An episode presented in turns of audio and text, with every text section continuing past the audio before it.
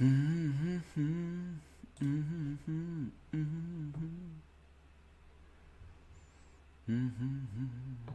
we live?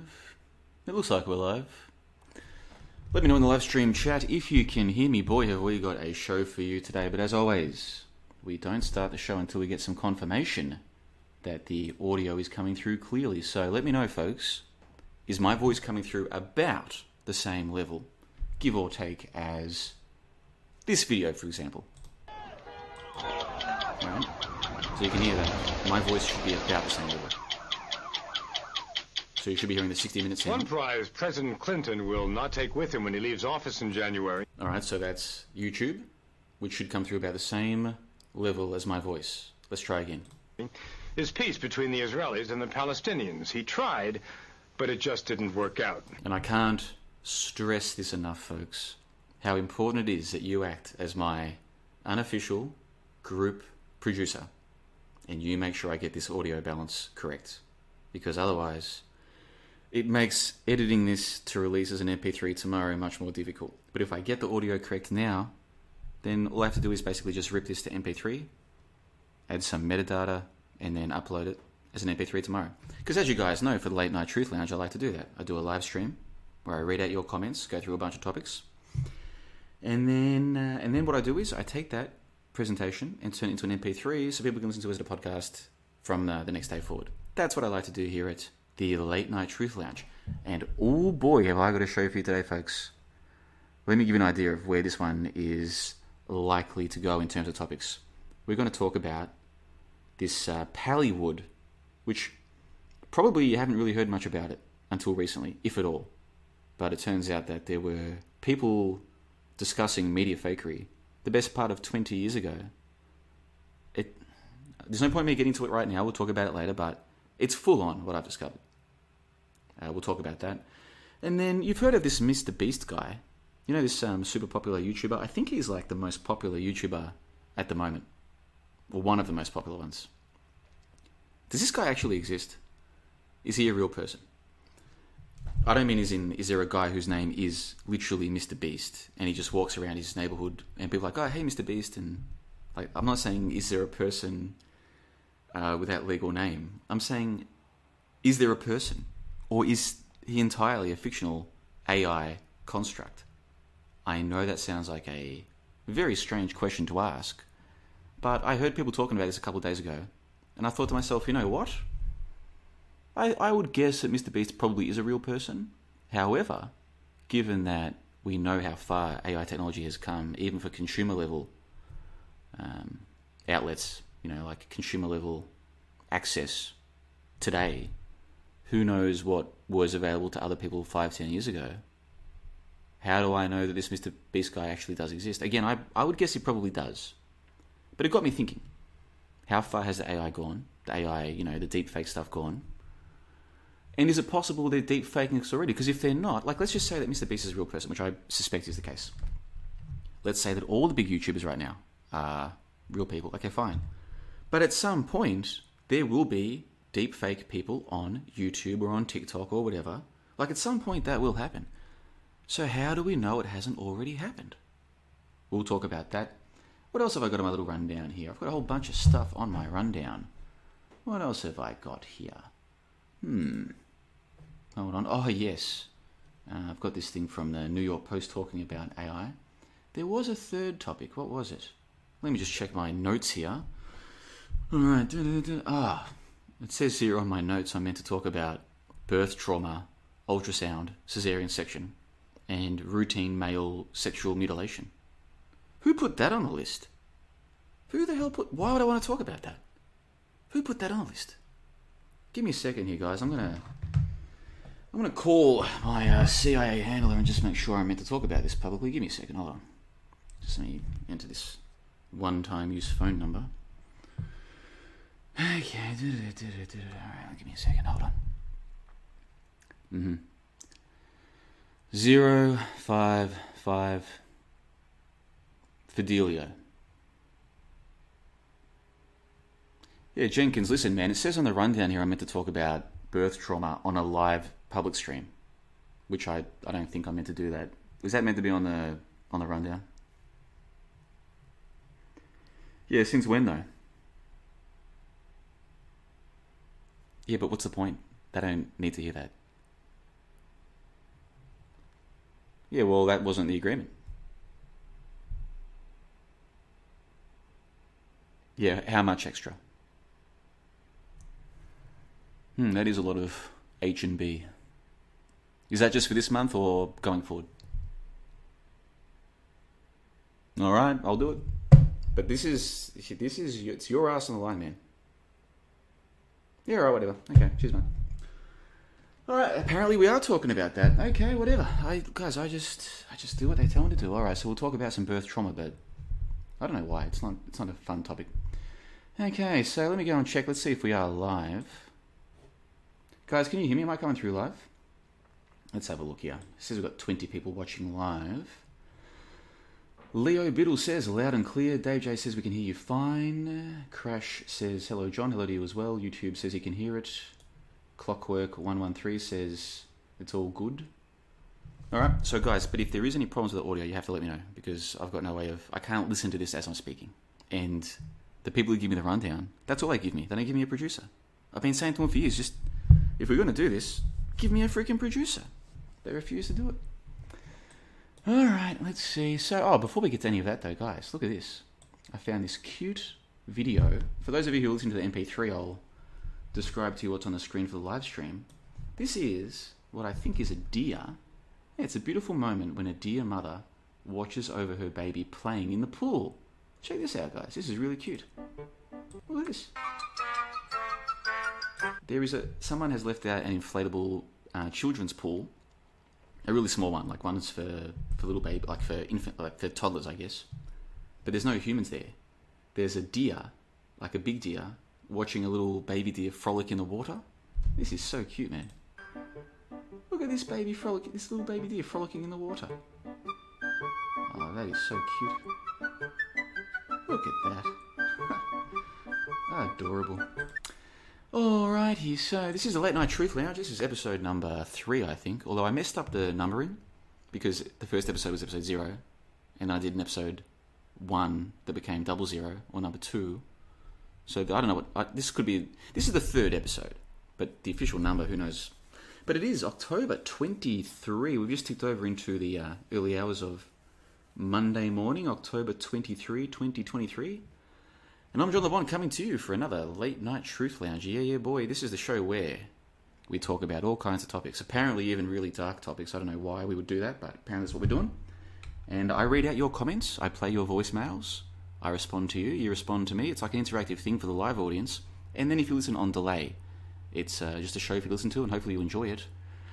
And uh, that's that's pretty much what we do here on the Late Night Truth Lounge. Yeah, yeah, boy. So let me read a few of the live stream comments.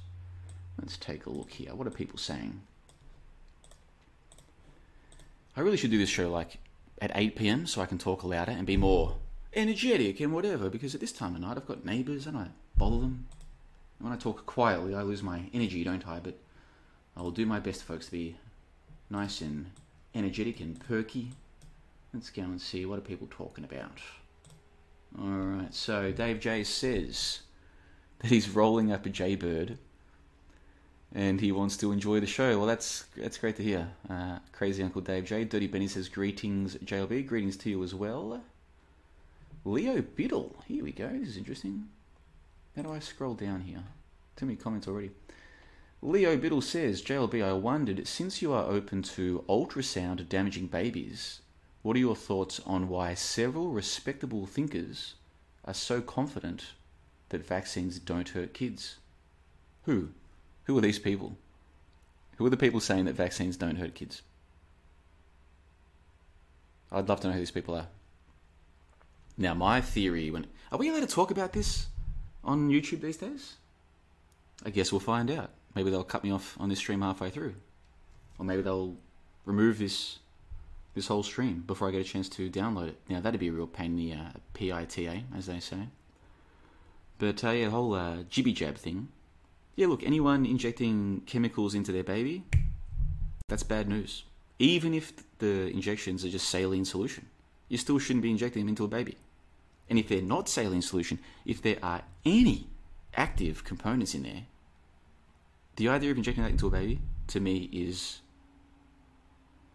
it's just uh, man we live in a this world man i tell you what oh but it's just it's just a vitamin k. Yeah i don't care what vitamin why are you injecting babies? It's but the thing is i try and remember 10 years ago i didn't see a problem with that. So i shouldn't sit here in judgment of the people who do this to their own children. I shouldn't i shouldn't judge them. I should not judge them.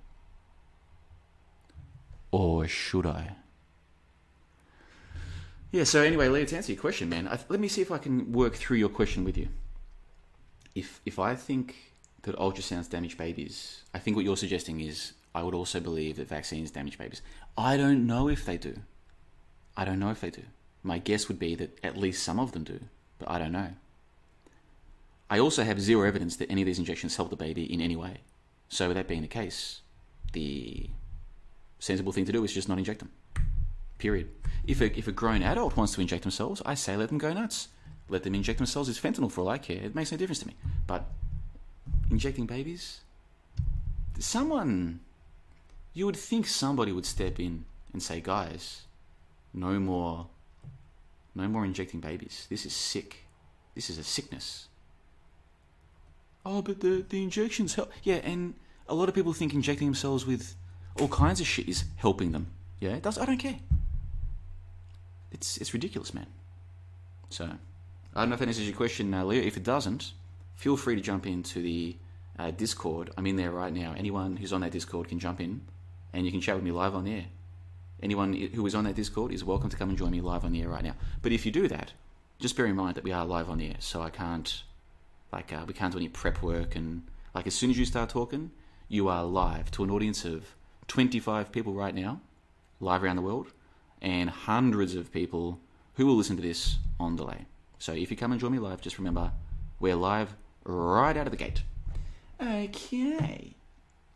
What else have we got here? Lots of people in the live stream chat. Franny Dimitri is there. That's a cool avatar that you've got. Very nice. Who else have we got? Dharma Queen says, Good evening, JLB. Good evening to you as well. Benton says that the controllers love and care about us. Well, that's what I used to believe as well. And I know that you're being facetious. You're you're making a mockery. You're joking about the uh, the masses who believe that the controllers love and care about us. Man, I used to think that as well.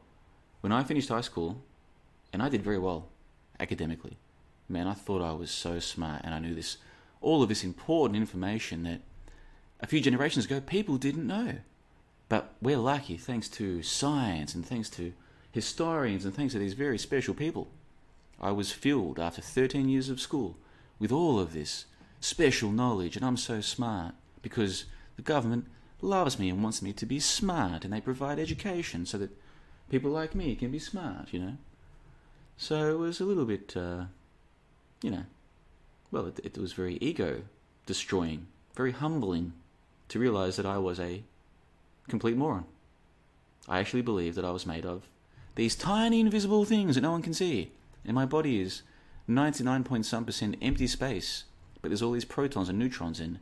there's these electron shells and the electrons are flying around at breakneck speed and so it seems like I'm physical matter, it seems like I'm solid, but really I'm not. I am empty space that just seems like it's solid due to the wonders of quantum mechanics or some bullshit like this. To realize that that was all crap and all these exams that I studied for and did well on, that was all bull crap. Man, that was a humbling, humbling thing. Hey, oh well. What can you do? Von Gogh says, anything new with conspiracies? I've been way out of the loop. I've been living the normal life. Well, Von Gogh, some would say that you've been doing it the right way. Why would you want to spend your time on these alternative theories? What's the benefit? Now, if you find it amusing or entertaining, fair enough. We all need entertainment and amusement. But if we're trying to tell ourselves that it's somehow beneficial in a tangible way, okay, what tangible benefits? Because I can tell you some tangible benefits from being a normie. For instance, a normie job, making normie cash, going to normie parties, having normie conversations impressing normie people, maybe impressing some normie women, talking about normie TV shows and Netflix and political talking points. I don't know. Lots of benefits to being a normie, folks. Lots of benefits. Oh, yes. From what I can remember, anyway. That was a long time ago for me. A long time ago. Alright. I'll tell you the truth, man. I try to fit in with the normies, and I think for the most part, I do a good job, except for the last couple of years, I haven't shaved my beard or had a haircut. And I don't put much effort into dressing, to dressing uh, the part. You know, I look like a hobo. I'll be honest with you. I look like a hobo. I do. I straight up look like a hobo. I'd go on camera right now and show you, but my webcam is broken. So for next week's episode, before next week, I'm going to try and buy a new webcam. That's what I'm going to try and do. But I think I said that last time. And I just never did it. Not because I can't buy a webcam. There's lots of electronic stores around here. Not because I can't afford a webcam. How much do they cost? 30 bucks? 50 bucks? Give me a break. Just pure laziness. I bought a blender like two weeks ago. I'm like, okay, from now on, I'm going to start blending like I used to do. I'm going to start blending juices. I'm going to start buying lots of uh, different fruits and vegetables and blending them and uh, trying to be a bit more healthy. So I bought this blender. It's a nice blender. It's just sitting there, hasn't done a single thing for two weeks. Not because I don't want to, just because I am. Maybe lazy is not the right word. Maybe it's better or worse than that. I don't know what it is, man. I kind of feel like I'm. I don't know. It's hard to describe. So, guys, I'm going to try and get myself a webcam for next week. And I'll go on camera. You can see I look like a hobo. Yeah, yeah, boy. Fanny Dimitri says, Keep your stinking needles away from my baby. Gigi Abelin says, As a mum, I'm sorry that I believed. Well, Gigi, I think we've. I think it was you, maybe somebody else in the live stream chat some months ago. So if it, if it wasn't you, I apologise for misremembering, but it was somebody who said something along those lines. And my point was if you didn't know better, you didn't know better. So, what's the point of uh, hating yourself or feeling any kind of resentment towards yourself or not knowing? It doesn't really achieve anything. So, like, I know this is easy for me to say because I'm not a parent, but if I were a parent and I had a baby who I had put through the medical industrial complex, the birth trauma complex, and the baby was damaged as a result, but I didn't know any better at the time, I would like to think that after going through the initial grieving process, the initial self hatred process, I would realize there's no point uh, going down that path because it doesn't help, and I didn't know any better. And from this point forward, I'm going to try and be a better parent, be a better person, knowing what I know now. I would like to think that. But then again, maybe I would never be able to uh, forgive myself for. I, don't know, guys. I like I said, it's easy for me to speak because I'm not in that situation. It's easy for me to speak. What do I know? Alrighty. Uh, Von Go says $30 the cost of a dinner, not bad. Do you mean uh, for a webcam? Well, I, here's the thing.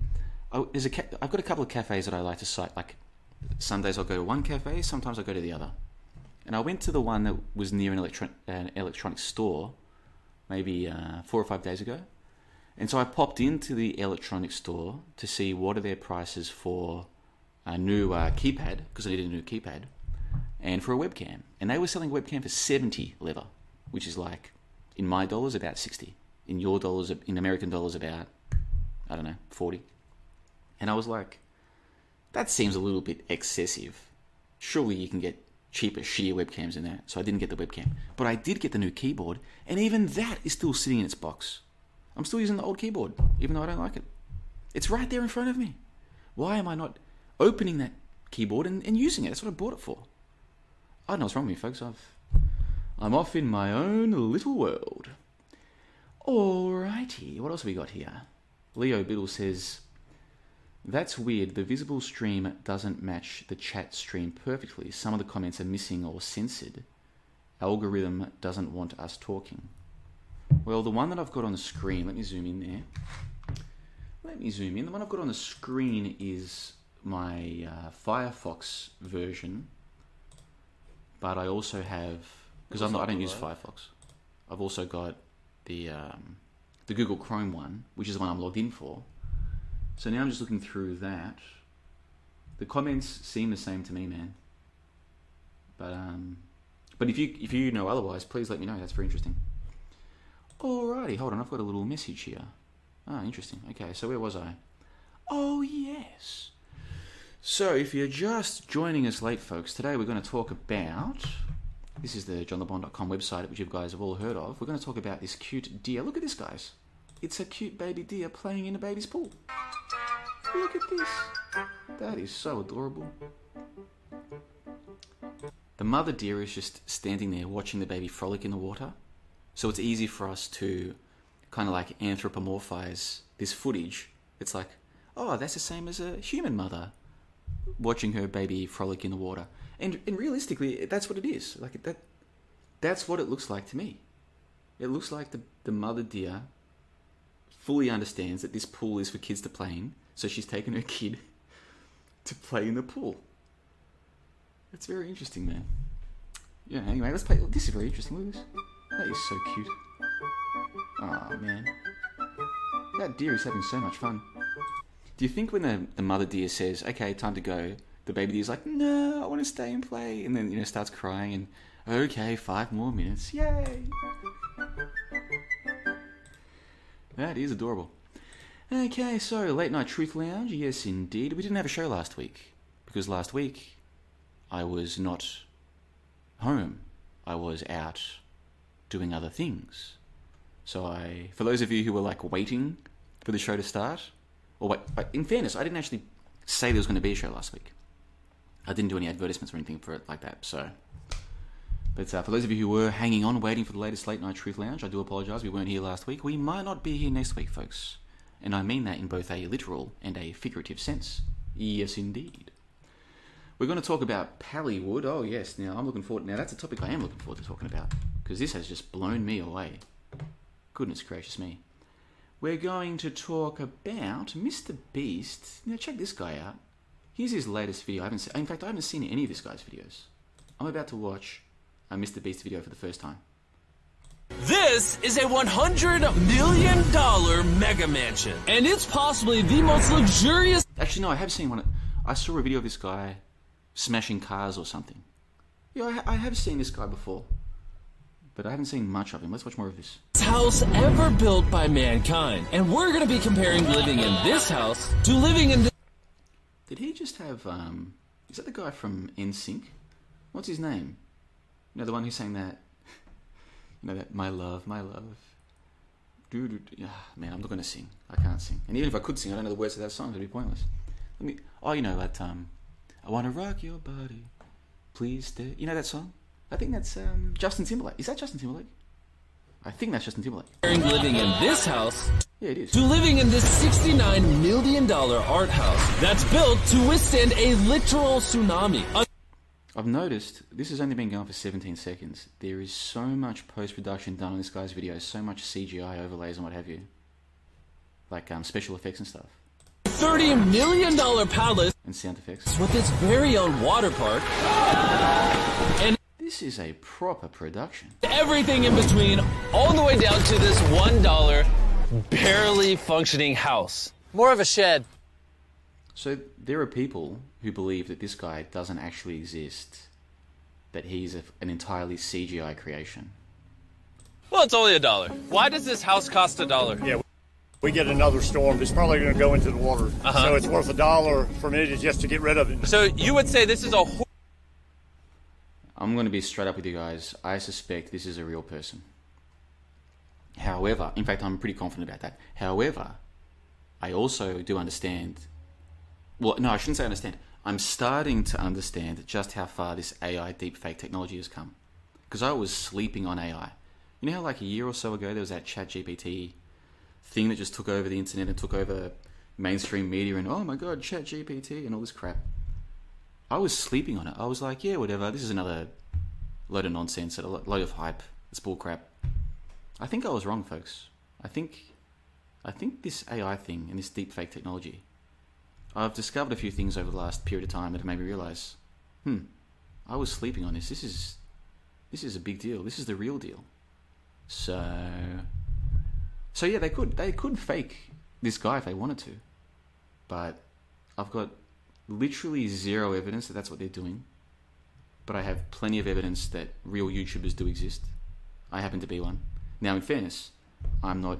I'm not within ten levels of this guy. I have what 4,000 subscribers. He has 200 million. My videos get 500 to 1,000 views. This one has 100 million views. Now you can come back and say, oh, but JLB, those numbers are all fake. Yeah, they could be. But I've heard of other people talking about this guy, and so have you. So it's fair to infer that this guy does have some fame, some clout. Certainly orders of magnitude more than me. How many orders of magnitude more than me? 400. So 4,000, 40,000, 400,000, 4 million, 40 million. At least five orders of magnitude uh, bigger platform than me. So I'm not trying to compare me to this Mr. Beast guy, but YouTubers are real. We know that. And and so when you're given a decision, this guy on my screen, having never met him, and with no other evidence to go by, would I guess that he's a real person or would I guess that he's an AI creation? I would guess that he's real. That's what I would guess. What would you guess? Let me know in the comments section. In the live stream chat, I will read out your comments. What do you think? Have you heard this theory that Mr. Beast is an AI um, character? Have you heard that before? Because here's the thing I think he's a real dude, probably. But I couldn't prove it. So if you think he's not real, I'm not going to try and change your mind. Because how the hell would I know? You could be right, I could be wrong. If I found out somehow objectively that this guy Horrible investment for me. Yes, indeed. Let's do it. Right, if I found out this guy actually was an AI creation, this was all completely stagecraft, I wouldn't be like, oh my god, I'm shocked. How could they do it? How could they get away? I'd be like, okay, fair enough. I thought he was probably real, so I was wrong. I owe some people an apology, but I'm not shocked. Like they, they can fake anything, man, and we're going to talk about that once we get to the Hollywood, the Pallywood, I should say, section of this here late night truth lounge. But yeah, have you heard the theory this guy is AI? I hadn't heard that one until a couple of days ago, and I was going for a walk. I was just strolling around, going. In fact, you know what I was doing? I was going to buy myself a new seat to sit on because this one is not very comfortable, and I want a comfortable chair, so I feel less compelled to leave my apartment to go and work on the laptop. I want to work on it right here, but I don't like working on it here because I'm not very comfortable. You see. So I thought I want to walk to a furniture store that somebody recommended to me and see if they've got a comfortable chair. And it was a lovely day outside, so I got my podcast ready to listen to, and I was a couple episodes behind on a certain uh, podcast, which I'll talk about later. So I downloaded those episodes and I went for a little walk, and it was a lovely day, and I was feeling good. And uh, I'd just gotten to the uh, furniture place, and I found what I wanted, and I'd placed an order. I'm like, okay, this is good. I've been meaning to do this for literally months and months and months. I finally did it. Now I'm going to walk back home. And as I'm walking home, I'm listening to these lovely people, people I love to listen to. And they're talking about all these kinds of things, and it's really cool. And then one of them says they think Mr. Beast is an AI creation. And I'm like, well, what did I. I was like, hold on a second. So I had to rewind a little bit. And sure enough, that's what they said. They said that they think this, this guy is an AI creation, this guy. Let's go! Oh, oh, This is sketchy. what are the odds I. And I was like, that's. And the way they said it made it sound like they're very convinced that this is the case. But then I said to myself, maybe they don't actually. Maybe they're not fully convinced that's the case. Maybe they're just putting that out there as like an like a thought experiment, like a a way to spark conversation either internally or externally about how far has AI come, how how far could it go, how would we know the difference, this kind of thing. Because to me, there's a big difference between putting an idea out there as a possibility, as a speculation, and then putting an idea out there as it's something that you believe, that you truly believe, and would defend. Those are two very different things to me. So I wanted to know, do they actually believe that this guy, like, are they... It's pretty full on, man. So I want your thoughts, guys. I want your thoughts about Mr. Beast. Is he AI? Is it possible? If you don't think he's AI, do you at least agree that he, like, they could fake this? They've got the technology; they could fake an entire person because I think they've got that. I just don't think they're actually doing it with every single, you know, or in this case with this particular uh, guy. But they could be. I don't know. Let me know what you think. What else are we talking about? Oh yeah, the birth trauma. I don't want to talk about that, man. I don't want to talk about that. I don't want to talk about the damage they're doing to babies with ultrasounds and with cesarean section births and with routine male sexual mutilation and with injections and with baby formula and with swaddling the baby when it's born and with those um, incubator things they put babies in. or the infirmaries, whatever you call it, where they put the babies. When the baby is meant to be with its mum, they put it with a whole bunch of other crying babies. My goodness gracious me, what a world we live in. It's uh, it's fucked up, mate. It's some fucked up shit. But it is on the rundown, and they pay me the big bucks to talk about whatever's on the rundown. So we will talk about that. Jenkins says that if I do, I get twice my usual monthly stipend in H and B. Yeah, yeah, boy. So let's go and take a look at the live stream chat. What are they talking about? There's a lot of people in there. How, how many people are watching right now? We're up to 33. Check this out, guys. 33. Ooh. 33, guys. Ooh. 33. Ooh. Alright, so Tone Lock says the vid is slightly louder than you. Thank you, Tone Lock. Thank you. I'm cool with that. I'm cool with the video being louder than me, slightly. As long as there's not a big disparity, it's not a big problem. And if one of us has to be louder than the other, it's better that the video is louder because there's less video than there is of me. So, thank you very much. Alright, who else have we got in here? Var Mystico says Snowden a play character. Ah, that's interesting. So there's this idea that you know Snowden, Eddie Snowden. I'm gonna, you know, what I'm gonna do. I'm gonna get a video of him right now. Let me look up Edward Snowden. Yes, indeed. I want a video. Let's go to YouTube, shall we? Yes. Okay, I will type in YouTube. You know, Google. I really don't like Google results anymore. Edward Snowden. Okie dokie. Okie dokie. Let's go. Um, well, here's what I'm going to do, folks. I'm going to. I'm going to post this one uh, here. Paste and go. Let's listen to old mate Eddie Snowden. So, Ed, could you just give us your initial reaction to the findings of the Pegasus project? What the dude just said is, can you give us your thoughts on the findings of the Pegasus project, which I'm guessing is some kind of intel or military report or review or government review? I don't know, something like this. That's what I'm guessing. What does he say? This is everywhere. This is a, an industry that should not exist. Okay, so this dude, Edward Snowden, I heard the theory that he is an AI creation like seven or eight years ago on fakeologist.com. And for those of you who don't know what fakeologist.com is, it is a website and a little community that used to be focused on media fakery, but these days I believe is focused on so called transvestigations, flat earth, and Mandela effect. And they've really gone right off the deep end. And it's sad to see because I've got good memories of that place back in the day, but these days I, I can't endorse it, I can't promote it. It's really sad. I still think Ab the Fakeologist is a cool guy, don't get me wrong, but he has taken his uh, platform and his people, or his platform and people have taken him, I don't know, into places that I don't think any good, sane person wants to go to. Very sad. But the good thing is, like I said, I heard this theory that this guy was AI like seven years ago. Now, with him, I'm much more open to the idea that he's AI because when did you ever actually see him? As far as I'm aware, and I could be wrong about this because I haven't looked into it for a long time, but as far as I'm aware, you only really see him in news stories and oftentimes on a screen within the news story. So, and, and what's more, what's he revealing? The, um, you know, the, the government, the, the deep state, the use of technology, surveillance, all this crap. It kind of fits in with that to use an AI guy to do that. Like, hey, let's tell the masses how we're using technology against them, and we'll do it with a fake character. that, that would be pretty funny, right?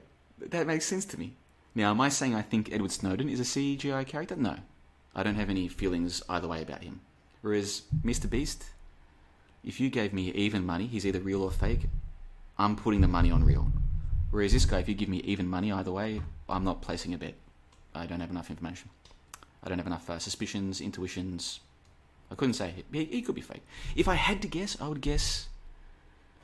Hmm. If I had to guess, if you said right now, JLB, we're going to reveal the truth to you and all your fans here at the Late Night Truth Lounge. Yeah, yeah, boy, we're going to reveal the truth to you, but you have to make a guess, and you'll either be right or you'll be wrong. What would I guess? Hmm. Hmm. That's a tough one. Now I need to think about that. Let me know what you think in the live stream chat. Let me know what you think about that. Yes, indeed. All right. Where were we? Let's go back to the live stream chat. You know I love the live stream chat. I love to interact. With all the people from around the world here at the Late Night Truth Lounge. Where were we? Okay, my tr- my truth uncle Crazy Dave J says, question: Have you taken the time to read the Code of Creation? One, two, three, four, five, six, seven, eight, nine, ten. IO by Dave J. Five stars on Amazon. Is that true? Do you have five stars on Amazon? I'm gonna look that up. Dave J. Amazon. Co Amazon, not Amazon. Code of creation. Let's have a look here. Holy crap, it's a real thing. Alright, let's take a look at this, guys. I'm going to post this. Let's take a look at this. Forget Edward Snowden, I'm done with him. Let's, in fact, you know what? Let's go to let's go to this tab instead. I'll use this tab. Paste and go. Alright. Amazon Code of Creation, Dave J. It has five ratings, and he's quite right. It has five stars. Let me zoom in for those of you who are watching the video, the live stream, or the archive. I'll read out for those of you who are listening to the MP3. It says this. In fact, I'll zoom in even further. It says this. This is from Amazon.com. The code of creation is the numerical system 1 through 10 IO input output. In this, I will show you what that code is. You can learn simply to apply it to every word and story you hear. With the freely given mind of Christ, you will not be fooled again by a fallen or corrupted tone system world. Hmm. 24 pages in length. It is written in English.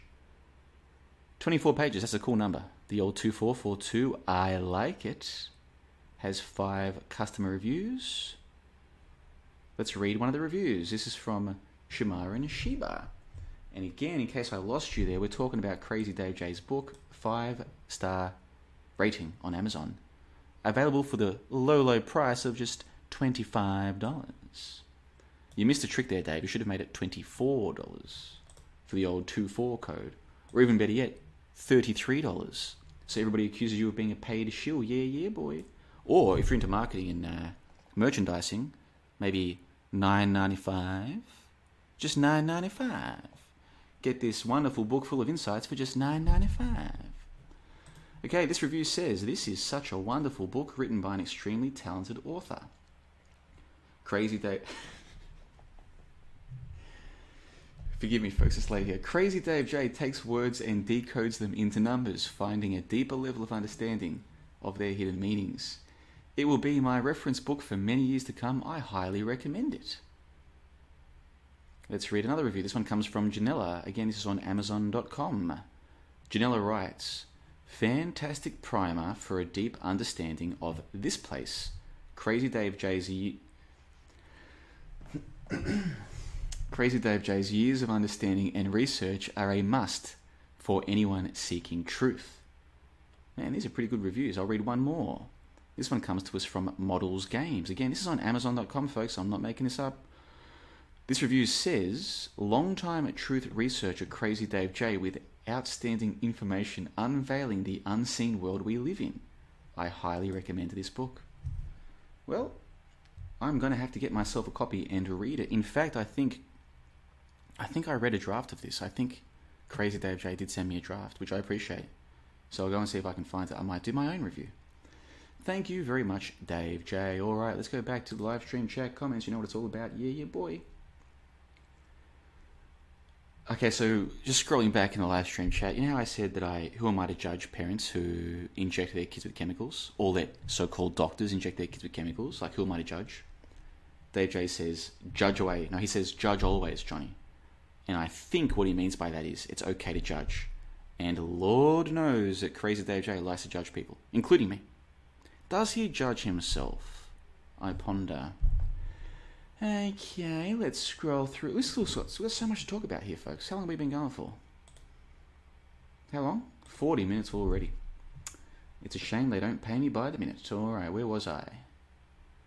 Okay. Oh, so Gigi Abilene says that it was her. So I mentioned earlier how somebody in my live stream said they, they, these are my words, not theirs.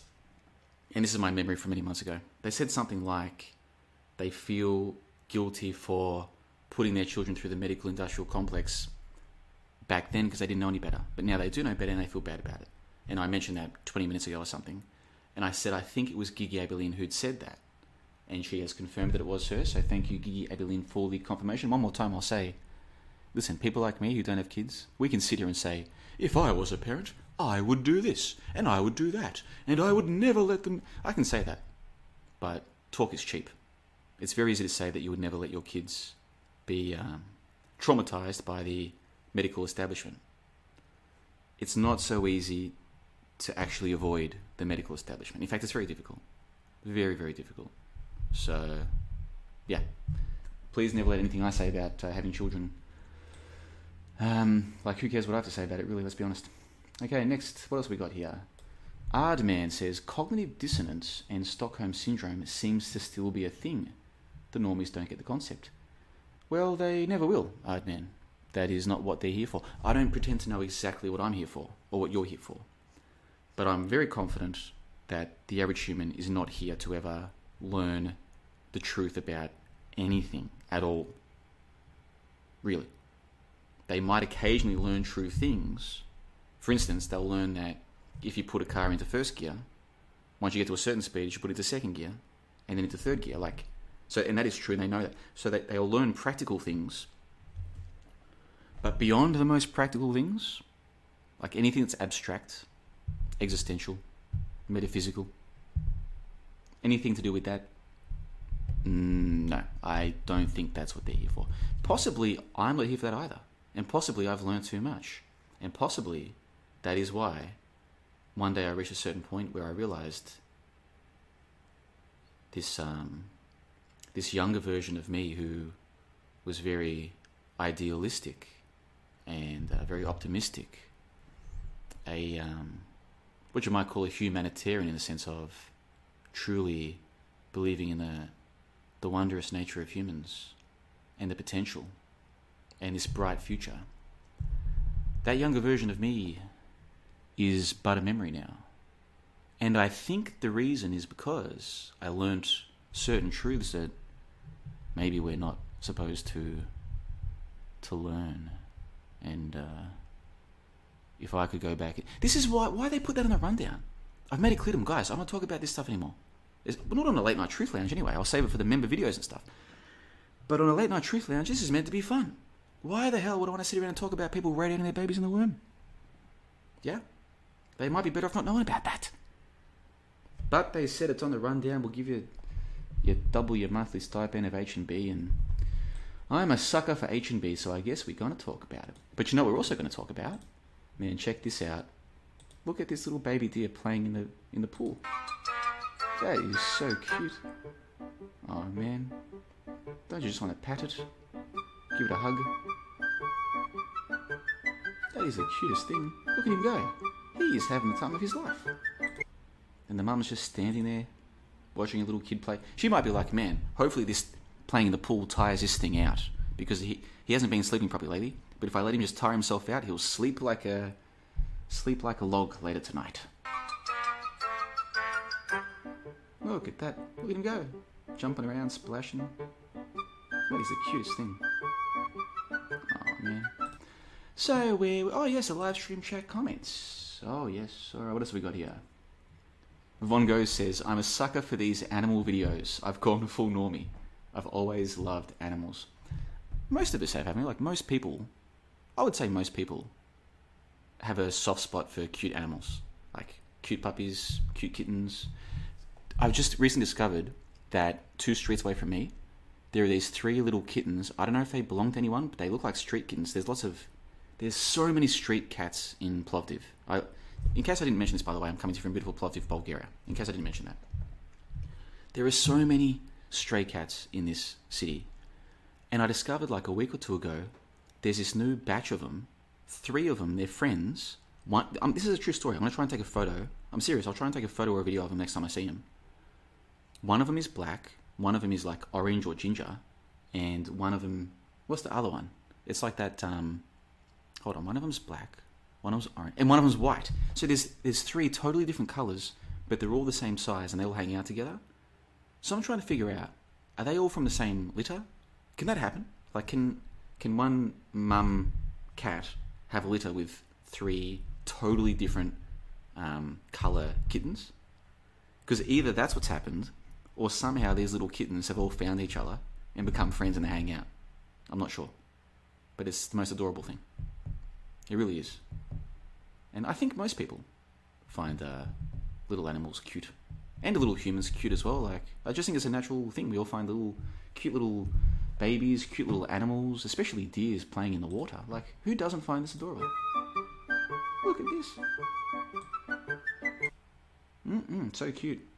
Such a cute little animal. Now you can come back to me and say, oh, but JLB, don't we eat animals? And I'm like, yeah, I think most of us do.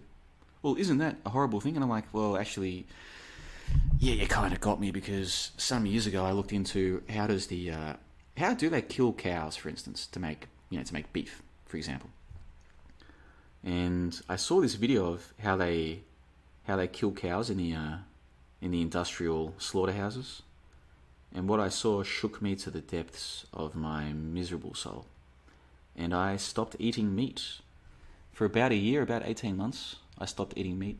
Not just not just for the animals' sake, also for mine. I wanted to see are you healthier without meat? This was an idea that's being put out there by certain people back in uh, 2015 16, I want to say. And uh, I did feel better not eating meat, at least for a while. But then at a certain point, I was just like, I'm going to try a burger. This had been after like maybe 12 or 18 months of no meat. And I ate that burger, and man, it was a rush. I felt like Superman. Like I felt like I could run through walls. It was like there was something in that burger that my body had been craving, yearning for. And then I went back to eating meat, including cute baby animals, I guess. I mean, like what's a veal? Veal is baby animal, isn't it? Uh, probably a veal. What's a veal? It's a it's a little lamb, isn't it? Is it? Is it? What's veal? This is how much of a, a retard I am. I don't even know what veal is. no, veal's baby cows, isn't it? What the hell is a veal? Man, I am such a moron. Let's have, a, let's look up what is veal. Let's look up veal. I think it's baby cow. Veal is a meat from a younger animal of either a dairy breed or a dairy crossbreed or beef breed. Yeah, baby cows, that's what I thought. Yeah, so I, I eat baby cows. Yeah, I do. And uh, that's why, at the end of all of this, when I get to those big pearly gates and there's a bouncer out the front, and he's like, Who are you? And I'm like, I tell him who I am. And he's like, You're not, you can't come in here. And I'm like, Is it because of the is it because of the dumb shit I did when I was drinking that one time? He's like, no, no, it's much worse than that. I'm like, what's worse than that? And he's like, eating the animals. And I'm like, oh, yeah, okay, yeah. Fair enough. And I'll be like, can you direct me to hell? He'll be like, it's just down there. Can't you hear all the music and the partying? I'm like, oh, yeah, I can actually. All right. See you later. Goodbye. It's the end of the world as we know it. And I feel, well, I don't feel, I feel, I feel like watching a cute little baby deer. Look at him go. Alrighty, what else have we got here? Von Gogh says, not sure how animals sense and relate to time compared to humans. Dude, I'm not even sure how other humans sense and relate to time. Like, my memory, I consider to be much better than almost everybody I know, but actually, my memory is not that good. I can have conversations with people, and I'll remember stuff from a conversation 10 years ago. Not the whole conversation, but certain points of it. And I'll be like, Do you remember how you told me about this thing and then I went and did that thing? And they'll be like, No. I'll be like, Like, no memory? They're like, No, you're making this up. I'm like, Hmm. That's weird. I'm not sure most of the masses have any memories at all, to be honest with you, in terms of long term memories, beyond, again, the most important practical things. Beyond that, I don't think they really have any uh, memories at all. And you know, George Orwell wrote about that in 1984. There's a scene where Winston goes out to one of the prole areas and he wants to find out what do the proles remember? Do they remember that we weren't always at war with Eurasia? Do they remember that? Like, what do they remember? So he goes out to this um, this bar, this tavern in the prole area, and he, he says to some dude, I'm just going to paraphrase, I'll just generally give you the gist of the, the scene. He walks in and he finds a dude just sitting there drinking. He's like, let me buy you a beer and have a chat with you. And the dude's like, all right, no worries. Buys him a beer, they sit down, and he basically says to him, what do you remember about this thing or this year? And the dude's like, oh, well, actually. And he's got nothing, doesn't remember anything. I suspect that's not so far from from the reality. I suspect it's not so far. Obviously, it's not literally that way. I mean, I you can talk to normies and they have memories. Trust me. Like you go to a bar. I literally go to bars and talk to normies, and I don't generally ask them anything that's too conceptual, but they do have some memories. I'm not trying to say they don't. But if you said to them, for instance, do you remember when you were a kid, they told you that humans have been here for a certain period of time? Do you remember what they said? Sometimes they will remember that, sometimes they won't. Stuff like that. Now, that doesn't make them. I mean, just a moment ago, it took me a second to remember that veal is baby cow. That took me a second to remember that. It's like, just someone not having full memory doesn't make them bad or stupid, but taking a step back and thinking about this, how much do people. I'll give you another example. During that whole flat earth nonsense back in 1516, there were people who were claiming that the earth is flat, which is fair enough. That was It was very new at the time. We were still trying to get our heads around this idea that maybe NASA was lying to us, all the rest of it. And I had people then who were telling me that if the flights from Australia to South America or from Australia to Africa exist, that the flat earth doesn't work, right? And then 12 months later, when it had been established beyond any doubt that those flights do in fact exist from Australia to South America, or at least at that time they did, those same people pretended that never happened. And I was, I actually made a video at one point saying, guys, see this leading flat earth person? A year ago, he was on my show, and he, he said, if you can prove those flights exist, I'll give up flat earth. It, it debunks flat earth. Now that we've proven those flights do exist, because that was a contentious issue at the time, it's no longer contentious. We know those flights exist. He's now claiming that those same flights are proof that the Earth is flat. That's the exact opposite of what he said a year ago. Like, I remember this stuff. Most people don't. Another example there are people to this day who'll come and tell you that I was a flat earther. Oh, JLB was a flat earther, then he changed his mind. When was I a flat earther? When did I say the earth is flat? That never happened. In all those uh, episodes that I did, the Ball Skeptic Round Table, they're still out there. You can still go and listen to them. Try and find where I was saying the earth is flat. I was pointing out the problems with the flat earth model from the very beginning. The very beginning. Like literally from the first episode. And yet there are people in, in their minds, in their memories, I was a flat earther. So you see, people either don't remember anything or they remember what they want to remember. People are absolutely hopeless, man. And that's one of the good things about technology. I can make a video or I can do a live stream and I can record it. And you can make a video or you can post a blog or whatever and you can record it. So in a year or five years, you can look back and see what did I say or what did other people say. That's one of the awesome things about technology. There, it's a double-edged sword. There are some good things and some bad things about technology. It's one of the good things. So anybody comes to me and says, "Oh no, JLB, you were a flat earth," and I can be like, "Okay, when?"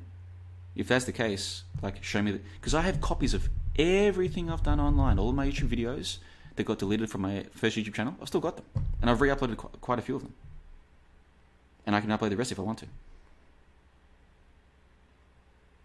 Show me when I said the earth is flat. Show me when. Tell me when. Help me out here. Please. You can't. So why are you saying this shit? Is it because you are redacted? Is it because you are a bot? You are an Agent Smith? You don't exist the same way that I do? Is, the, is that what's going on here? Please tell me. I want to know. This is ridiculous, man. It's absurd. It's absolutely absurd. Yeah, yeah, boy. Von Gogh says Justin Timberlake. Yeah, I thought so. Dave J makes an inappropriate comment about my main man Gino down there. In, uh, is is my crazy truth uncle Dave J still pissed off at Gino because Gino debunked the bullshit flat Earth argument about seeing things that are too far away? You know, you guys know that argument. Oh, you can see things that are too far away if we're in a ball. That has been thoroughly debunked. Thoroughly debunked by many people, including my boy Gino down there in Melbourne. Maybe Dave J is still pissed off about that. Okay, Von Gogh says anything to his name, and Mr. Beast, he's supposed to be giving all his money away to the needy. Is that is that the story? I didn't know that was a story. Hmm, interesting. How about all those people who like re uh, retweet this tweet and you'll go into the draw to win a thousand? Like you know that's all bullshit. No one holds any of these people to account at all. You know that. So you can just tell people, oh, buy this or do this and we'll give money, and, and people are dumb enough to believe that. That's one of the reasons why people, no offense, but most people have the most moronic ideas about what's happening in Africa, about how Africa works. Because all they've got in their mind are these images from World Vision. Yeah? Look at these starving little kids with the big bellies that are expanded because there's no food in their bellies and there's flies on their faces and they've got no food and for just one dollar a day we can feed. That's what people think Africa is like. You know why? Because they haven't been there. All they've got is this ridiculous shit in their heads from the telescreen. Oh, well, JLB, what would you know? Yeah, what would I know? Apart from what I saw with my own eyes when I went to Africa. And I stayed there for five months back in 2010. You mean apart from what I saw with my own eyes? Ah, boy, goodness gracious me. JLB, you, you let the normies frustrate you too much. Okay, fine, maybe I do. Maybe I do. Only because I'm sitting here talking about them. Only because I have to, because it's on the rundown. Hopefully they promote me to a much better job soon. Not the way I'm going, though, I'm afraid. No, no, I don't think so. What else have you got here? Vermistico says many of these people still have skills and intellect, it's just selective ignorance, and I truly don't believe they are able to get past it. Varmastico, do mean selective as in they're conscious of their decisions on what to be ignorant about? Because if, that, if it's like, oh, they could choose not to be ignorant, but they choose to be ignorant, that's okay, that's your opinion, you could be correct. That's not my opinion. To me, that's like saying that your pet dog is selectively ignorant about how to speak English. No, it's not choosing not to speak English. It cannot speak English. That's not what it's here for. That is not how it was quote unquote designed. And that's how it is, in my opinion, with most of these so called. That's how it is with most of the people. It's not that they're choosing not to see or understand, it's that they cannot see or understand. And that's a very important distinction. And that took me a long time to come to terms with. Because as I suggested maybe 30 minutes ago, I used to be very idealistic and optimistic and humanitarian, and uh, I didn't know any better.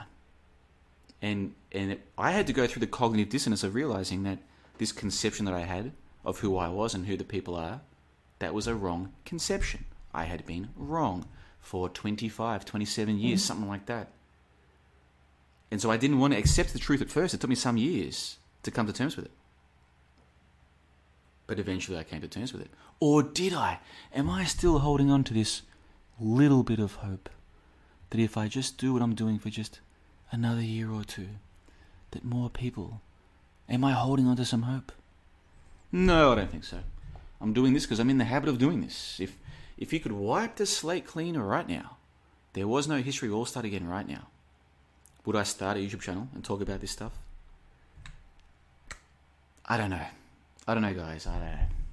Don't get me wrong, folks. I'm very grateful. This has been the last nine years have given me memories and experiences that I wouldn't have had otherwise. And I've got to meet really cool people. I've got to travel to really cool places. I've got to experience what it's like to sit here behind a microphone and share my ideas with 10 people, 50 people, 100 people. I've done interviews that have gone out to tens of thousands, possibly hundreds of thousands of people. I had a video that got to 700,000 views before YouTube pulled it.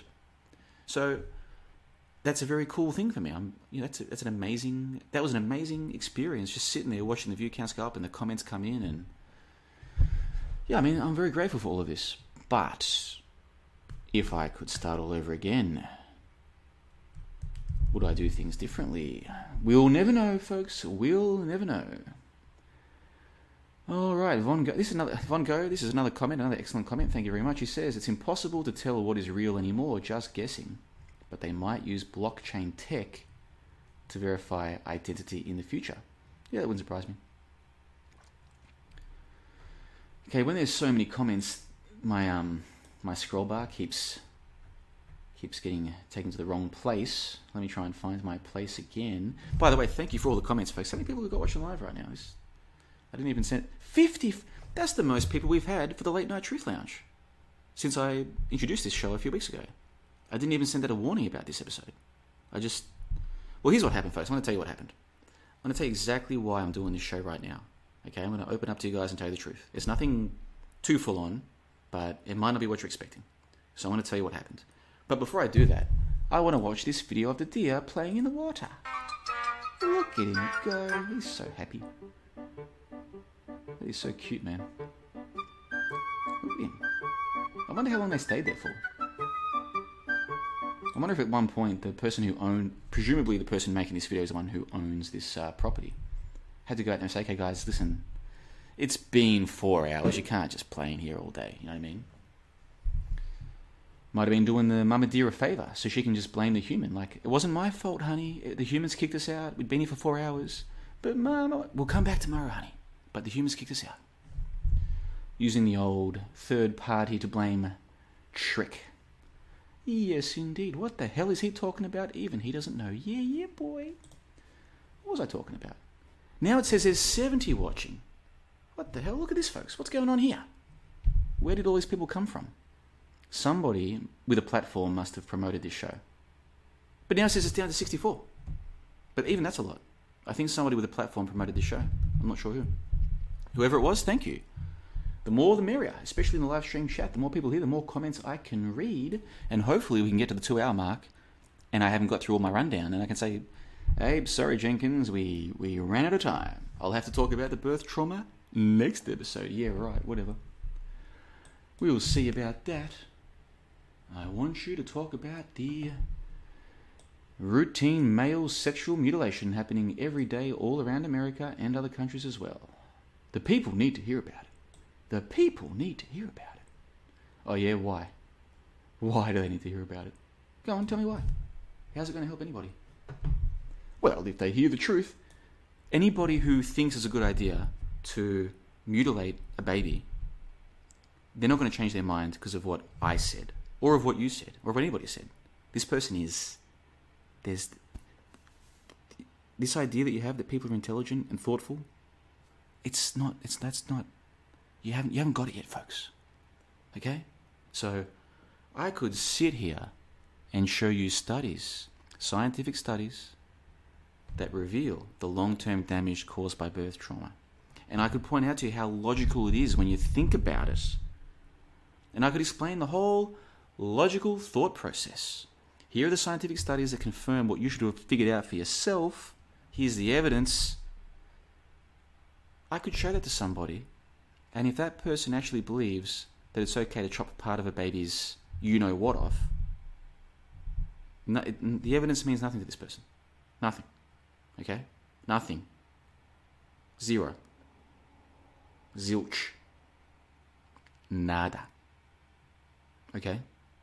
And if you believe otherwise, please let me know in the comment section below. Send me an email, johnlebon123 at gmail.com. Join me in the Discord right now, live on the air. Come and tell me why you think that evidence makes any difference to the average person. Please. I'm all ears. I'm nothing but ears. I'm 84 kilos of ear right now. Yes, indeed. Nothing but ears. Come and tell me why you believe this utter nonsense and I will listen because I am patient. Trust me, when I'm talking with the average person, I'm usually listening to nonsense and I usually keep my mouth shut. I can handle it. So if you want to come and tell me some absolute nonsense, please do.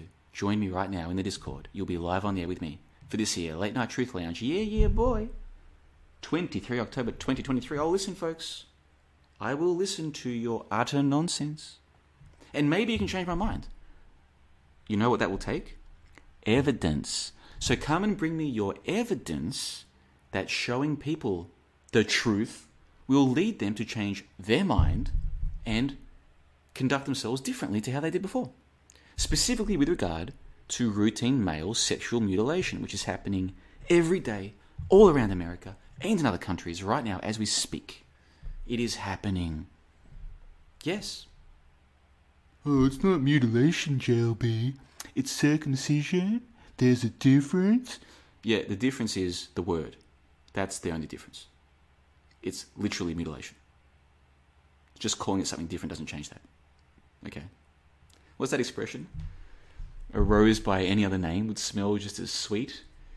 Yeah, well, a mutilation by any other name would be just as sick, and that is what so called circumcision is. Period. What? This place that we live in, folks, we live in a very strange world. We live in a strange world where people will sit around and argue that it is right or wrong for Hamas to do this or for Israel to do that. Some story about what is supposedly happening on the other side of the world, right? And could it entirely be fake, and at the very least is most likely largely fabricated. They'll sit around for hours and argue about that, and they'll feel like they're the moral. No, I, I'm on the moral side. I'm on the side of the Palestinians, the oppressed Palestinians. We're the moral ones. It's the Israelis. It's the Jews who are immoral. And then on the other side, you've got the people like, no, we're the moral ones. It's the Palestinians who are shooting rockets and killing us. We are the moral people. Right? And, and people who aren't even in Palestine or Israel, aren't even in the Middle East. They'll sit around for, argues for, for hours and argue about this, and they'll feel like they're moral people. All the while, at their local hospital, there are babies being mutilated as we speak. Can you get your head around this? Oh boy. Oh, and, and people want to come and talk to me about morality. Really? Really? Hmm. Don't get me started, folks. I'm not in the mood. I'm not in the mood. You know what really sucks? You can't play um, copyright videos on YouTube these days, or else they instantly uh, block you. Back in the day, this is a true story. Back in the day of the Google Hangouts, you could still play music, and all they would do was just put ads. They would say that you can't monetize the video. In my case, that didn't matter because those live streams weren't monetized. Just like these ones aren't, as far as I'm aware. I don't get any money from YouTube. But they wouldn't um, copyright strike you. They wouldn't. They wouldn't delete you. So you could just play music. So what I used to do back in like 2014, 15, I would have this show that I used to call Sunday Sessions, which was kind of like what the Late Night Truth Lounge is now. But those shows used to start at like, I think 8 or 9 p.m. And I used to have Ethan would be there with me. We'd do the Australian Roundtable podcast first, and that would be a serious show. We'd have a break for a little bit, then we'd come back for the like the sister show, like the after show, which was called Sunday Sessions. And then we'd have a couple of frothies. We'd invite people to come and chat with us in the Google Hangouts. It was all live on the air. Then I'd uh, promote it after the fact as well, similar to Late Night Truth Lounge. It was epic, man. It was epic. And uh, and so what I used to do was I would I got to be like a DJ. I got to like we'd do an hour of conversation on a topic. I'm like, okay, okay, folks, time for a quick break. Go to the bathroom, go and grab yourselves another beer, do whatever you have to do. And here's a song. Then I would play a song, and I'd come back, and it was so cool. We can't do it anymore. Sucks. Those were the days, folks. Because if I could play a song right now, what would I play if I could play a song right now? If I could play a song, you know what, guys? Let's do some trivia. The first person to get the correct answer to this in the live stream chat uh, will win themselves a one month membership to johnlebon.com on the house. One month membership to johnlebon.com on the house. That means you'll get access to, I think it's something like 550 hours of member only videos and audios, including over 100 member calls on all kinds of topics, over 100 different articles and posts on all kinds of topics, esoteric, uh, sync stuff, history hoax material, war hoax material, you name it, it's all there. You'll get access to our uh, Discord, so you get the whole lot. If you win this one month membership at johnlebon.com, and you will go into the running to win that, if you can answer the question, what is this song? I want you to tell me the name of the artist and the name of the song. I'm going to read to you. I'm going to start singing a song. But okay, let's make it even more fun. You're not going to know when I'm doing it. So at some point during the rest of this stream, I'm going to start speaking the lyrics of a song. And at, first, it won't be clear that I'm doing that. But at some point, you're going to start to realize, hey, he's just reciting the lyrics of that song. At that point, put in the answer, and we'll find out who gets a free one month membership at johnlebon.com. This could be fun. This is going to be a lot of fun. Yeah, yeah, boy. All right. So let's see. Okay, I don't know what Ardman. Ardman, I don't get this comment. Oh, that's to somebody else. Okay, I get it.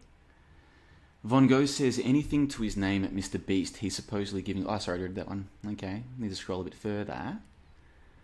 Uh, JJ says, "What's all this fakeness? I'm not sure what you're talking about." Franny Dimitri says, "You intrigue me and pique me, John." That's a lovely comment. Okay. Dharma Queen says, First time seeing Mr. Beast, I feel so out of touch with what's popular. Dharma Queen, I can relate. I can relate to what you just said. I feel out of touch. And I'm 36 years old. I'm a 36 year old boomer. And I could give you multiple examples. I'll give you just one.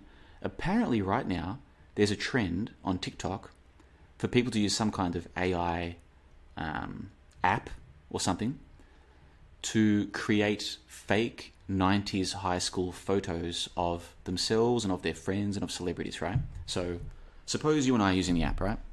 Suppose you and I are sitting there, we're having a coffee at the cafe, and I say, "Hey, have you seen that? Um, have you seen that app that uh, makes those funny uh, AI photos from high school?" And you'll be like, "No, what are you talking about?" And they'll be like, "Check this out. I'll take a photo of you. I haven't actually used the app, but I think this is how it works. You just take a photo of someone, and then the app takes their face and creates a fake photo of them from the 90s in high school. And it makes it look like they're dorks or something. So it's like making fake, embarrassing, dorky photos from your high school using AI. I only found out about that yesterday. Apparently, it's been a trend for like a lot longer than that. And I don't have TikTok, mind you. But um, apparently, this is a trend. Now, you might say, oh, well, Jay, that's not a good example. That's only been a trend for a few weeks. Okay, I'll give you another example. I used to play this game called FIFA on the PlayStation many, many years ago. And uh, it was a lot of fun. Like, you know, soccer, obviously. Well, anyway, uh, some weeks ago, a dude who I know here, he left Plovdiv and he left behind his PlayStation 4. So I adopted it. So I've been playing FIFA for the first time in a long, long, long, long time. And I won't bore you guys, I won't bore you with the story, but basically, I noticed something about the game where I was like, this is very weird. I'm like, since when has this been a thing? And, and then I was like, I was gaslighting myself. I'm like, no, no, it's not that the game has changed. It's just that you've changed. You're no longer as good at this game as you used to be. Stop blaming the game. It's your fault. That's what I said to myself. And so I was like, okay, maybe you're right. So I played the game a bit more, played it the next night, the next night, and I was like, no, this is fucked. How come Mbappe keeps kicking all these goals from 40 metres away? This is bullshit. And how come everybody plays as uh, Paris Saint Germain? Like, it didn't used to be like this. So I went on the internet and I found out this has been a problem for some years now where the developer of the game has basically ruined the gameplay because what it does is it creates a, an, it makes it more attractive for players to go and pay money to play this thing called ultimate teams where you have to pay money to get players. It's, I'm not explaining this properly, but I wasn't wrong. I was right. The game had changed. It wasn't me. I mean, I have changed since 10 years ago, but the reason these guys were all beating me with Paris Saint Germain was because basically that team's been designed to be that way. In part to piss off people like me. So we're like, I'm not playing this bullshit um, version. I'll go and pay the extra money for the. You see what I'm trying to say? And people know about this. I had no idea. I am out of the loop. Okay, you might say, JLB, that's not a good example because you haven't been playing video games for so many years. Okay, well, listen, you're right. But I do feel like a boomer. I feel out of touch with uh, with the youngsters, with the kids. You know, I sit there at the cafe sometimes on my laptop, and I'll see families come in, and there'll be like a five year old kid on a on a smartphone, and I'll just be like, "What the hell?" Like the family will see. I've seen this multiple times now. Restaurants and cafes. The family, the mum and the dad, and their kids will come in. The kids might be five, they might be ten, they might be fifteen, whatever. They'll come in, they'll sit down. People, the cafes that I go to, also sell cake, and people in this country love eating cake.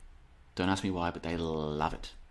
So I'll be sitting there with my coffee. These people will be sitting there with their cake, and they might talk for a couple of minutes, and then next thing they're all on their phones for an hour. Now this isn't every family, to be fair. In fact, I would say it's still less than the majority, but it's it's not an insignificant minority either. It is a it's a significant minority, if that makes sense. I'm not saying it's most of them, but it's also not some trivial thing. It's it's common. So a family is going out to together to a restaurant or to a cafe, and they might talk for a few minutes, but then it's they're all on their phones. And I'm like, I feel like I'm living in. I'm like, what the hell is happening here? It's very bizarre to me. Now, I'm not saying they're doing the wrong thing. If if they're all happy on their phones and talking to each other, then good luck to them. God, you know, God love them, God bless him. But I'm just like, but when did this happen? When did this happen? And when did Mr. Beast become so popular? When did this Mr. Beast guy? Let's go and find him again. Where was he? When did this guy become so popular? Fall through. Pretty high. Bro, these are wobbly. I like how that chair is just like holding on for real life. We have a recliner, a mattress, and half a floor. I can literally fish. By the way, hopefully I am allowed to play this guy's video. Of course, I am using this for the purpose of, what is it? Review or education, and is covered by the Fair Use Act 1968, blah blah blah. from inside of the house. Is this a guy or a girl? I think it's a guy. Yo, I caught one. Whoa! That's just a lure. I'm sorry. Oh. What the hell is going on here? This is very strange. I think I've seen too much. Where were we? Let's go back to this. By the way, whoever this is, I I didn't mean to be. That was in, that was insensitive of me. I didn't dress and present yourself however you want. Like that was that was insensitive of me. I shouldn't have said that. Where was I? Oh yes, a live stream. The live stream chat. Let's have a look. Uh, Dave J says you're wasting your time with nonsense. The point is the character is perception of truth that is not a reality. Thus, it creates false lust in the viewer. Okay. Benton says, You know about Mr. Beast's friend Chris? No, I don't. Do I want to know about that? Uh, Ardman says, Who's this Beast dude? My kids were talking about him. Yeah, I, th- I think Mr. Beast is super popular with the youngsters these days. And to be fair, I can see why. Like, let's go back to this. He's, I mean, we're, we're one minute into his video, and the production time that would have been required, both the uh, filming, like the pre production, the actual filming, and then the post, just on this one minute that we've seen, would be uh, far too much for even just one person to do, I would think. Like, this is. This is high level production quality, and um, it's very well structured as well. Like I can see what he's doing. He's got a good hook at the beginning of the video. He's he's got a very well made video, so I can see. And also, he seems like his persona seems to be like a happy kind of go-lucky kind of dude, which people like that. So I can see why the the kids like him. Now that you see us having fun, do you regret selling it? I do not. What if I gave you two dollars to buy it back off me? No. All right, I tried. See, like little jokes like that, like. Have I just doubled my money? Can I sell it? Like little jokes like that. I do not. You might not find that funny, but that's that's a good way to present your information, especially to children, whatever. Like cute little jokes and whatever, the sound effects. This is very well done. What if I gave you two dollars to buy it back off me? No. All right, I tried. I have an idea. See, there's there's sound effects every few seconds. There's these dopey little jokes Yeah. every few seconds. The light above the head. Let's get out of this house. Later in this video, we have a house that costs one Now they're using camera angles. They're using a drone. Like this is very well made. hundred million times more than this. And because I never plan on setting foot in this worthless shack again, let's Look at this is more convincing than the crap they're giving us out of Gaza.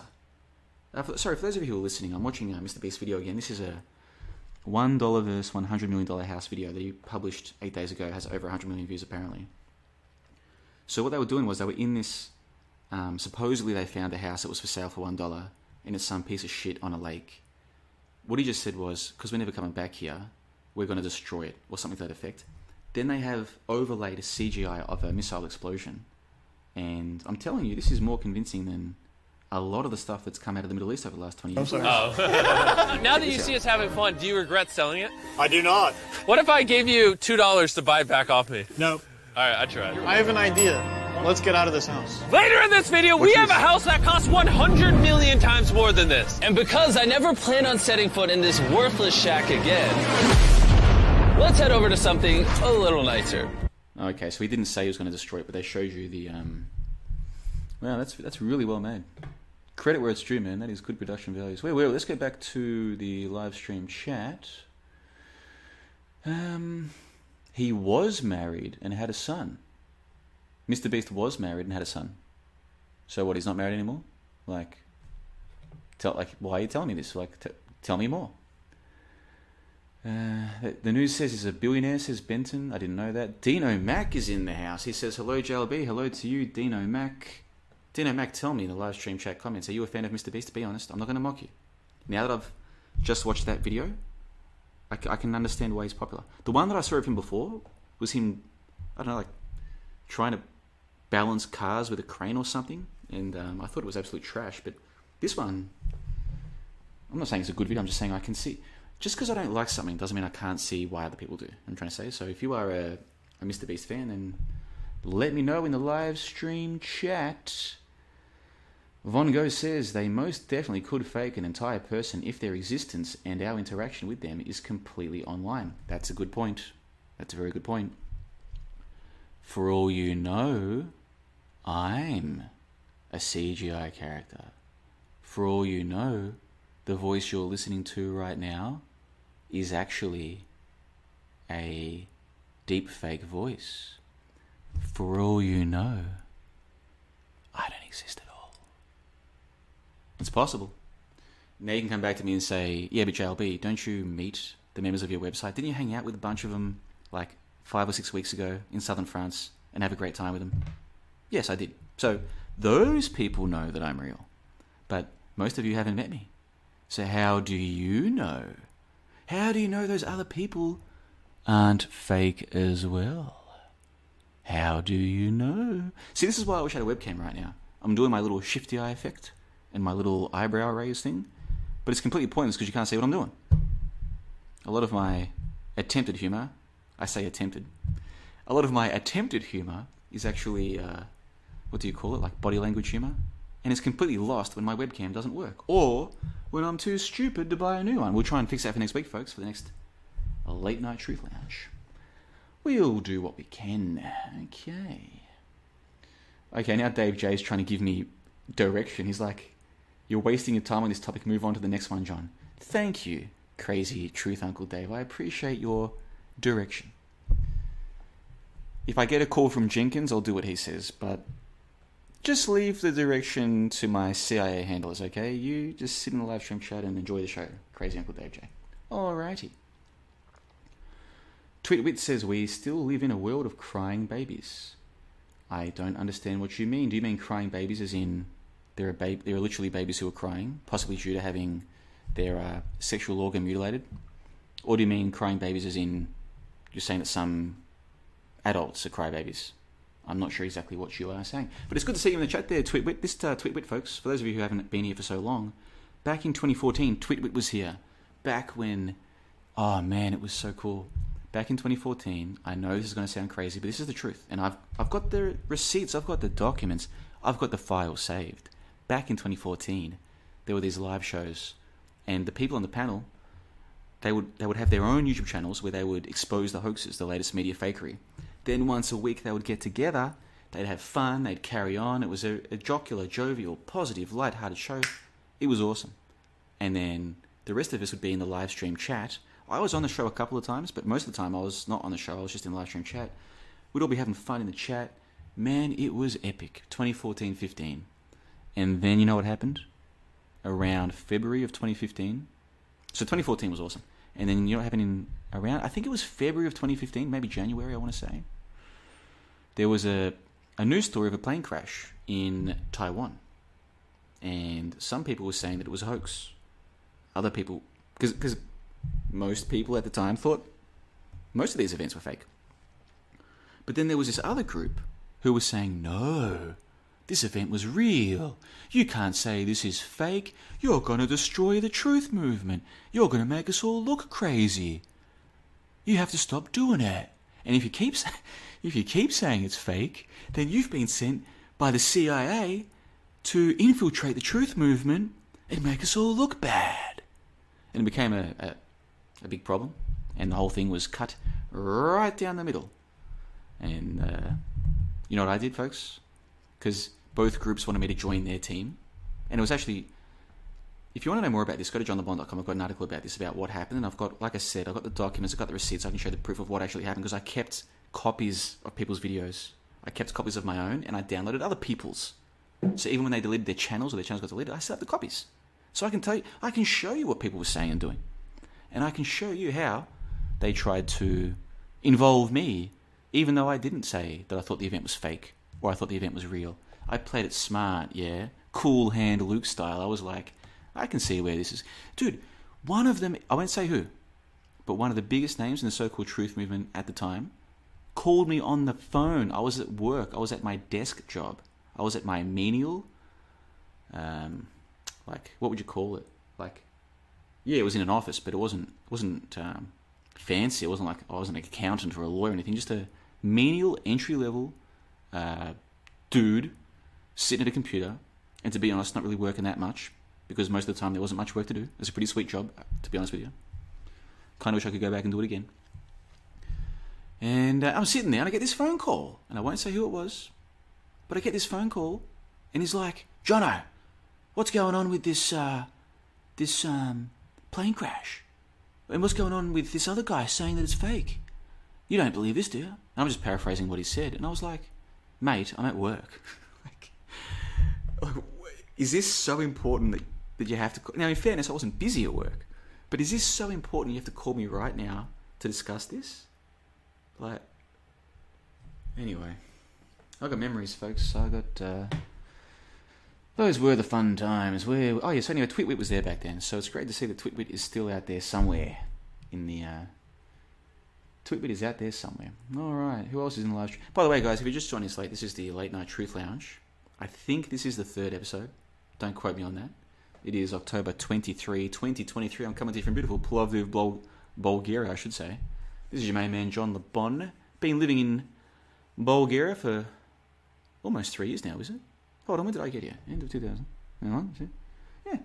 Yeah, almost three years I've been here. Wow, the time flies when you're quote unquote having fun. And what could be more fun, folks, than taking part in the discussion here at the Late Night Truth Lounge where I read out your comments, I read out your live stream chats, I play your voicemails, I even read out your emails if you want me to. But so far, no one has no one has sent me an email saying, "Hey, JB, read this out live on the air." Which you have to do that. Unless it says "read this out," I'm not going to do it. I just like to err on the side of caution. And there's also a voicemail uh, facility which people have used. Well, somebody has used, but I used their voicemail for a, for a different video, so there's no need to use it again. But if you go to johnlebon.com, it's there on your screen right now. I'll put a link in the show notes for those of you listening on delay. You can leave me a voice message, and I will play it live on the air for the next episode. How's that sound? We'll do it. So that's what I do here. I just like to get your thoughts and share with you my thoughts, look at the topics of the day, discuss them, hopefully have some fun. Every now and then, even have a cheeky frothy or two while I do it. Now, sadly, I'm not drinking tonight. I chose not to drink this weekend because I thought it would be good to take a break. So I am sober as a church mouse. And you know what that means, folks? It's when I am sober at night time that my mind wanders to some uh, dark places. And I start to think about those poor little babies in the womb. Four months old, five months old, six months old. And there it is, just sitting there peacefully in the fetal position, growing, its little heart beating, safe and sound in its mother's womb. And soon it will be born into this world. And then all of a sudden, and I'm not going to do the sound, but like Imagine a high pitched hissing sound like a train coming to you in a tunnel in the metro at 100 miles an hour. And the baby's getting all fucked up by this so called ultrasound. It's actually radiation, folks. It's actually radiation. Oh, isn't it cute? He's moving. He knows that we're looking at him. Uh, it's not that he knows that he's looking at you. You're actually frying him in the womb right now. That's why he's moving. Mm. Yeah. That's the kind of stuff I think about when I'm sober of an evening. And maybe we'll talk about more of that later on in the show. That'll make Jenkins real happy. Yeah, yeah, boy. Where was I? Oh, yes, we were talking about the Late Night Truth Lounge. Oh, it's great to be here. Where else would you want to be? Benton, okay, so Benton in the live stream chat says, have Nathan call in. If you're talking about Nathan Oakley, Nathan is welcome to join me on the show right now.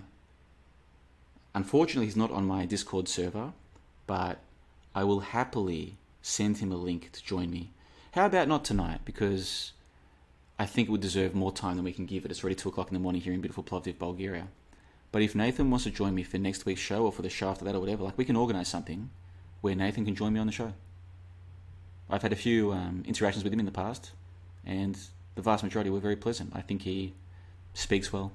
I think he uh, knows how to be polite when when that is what is expected. Which, of course, when you're dealing with me on my shows, I like people to be polite and civil. I don't like this yelling at people.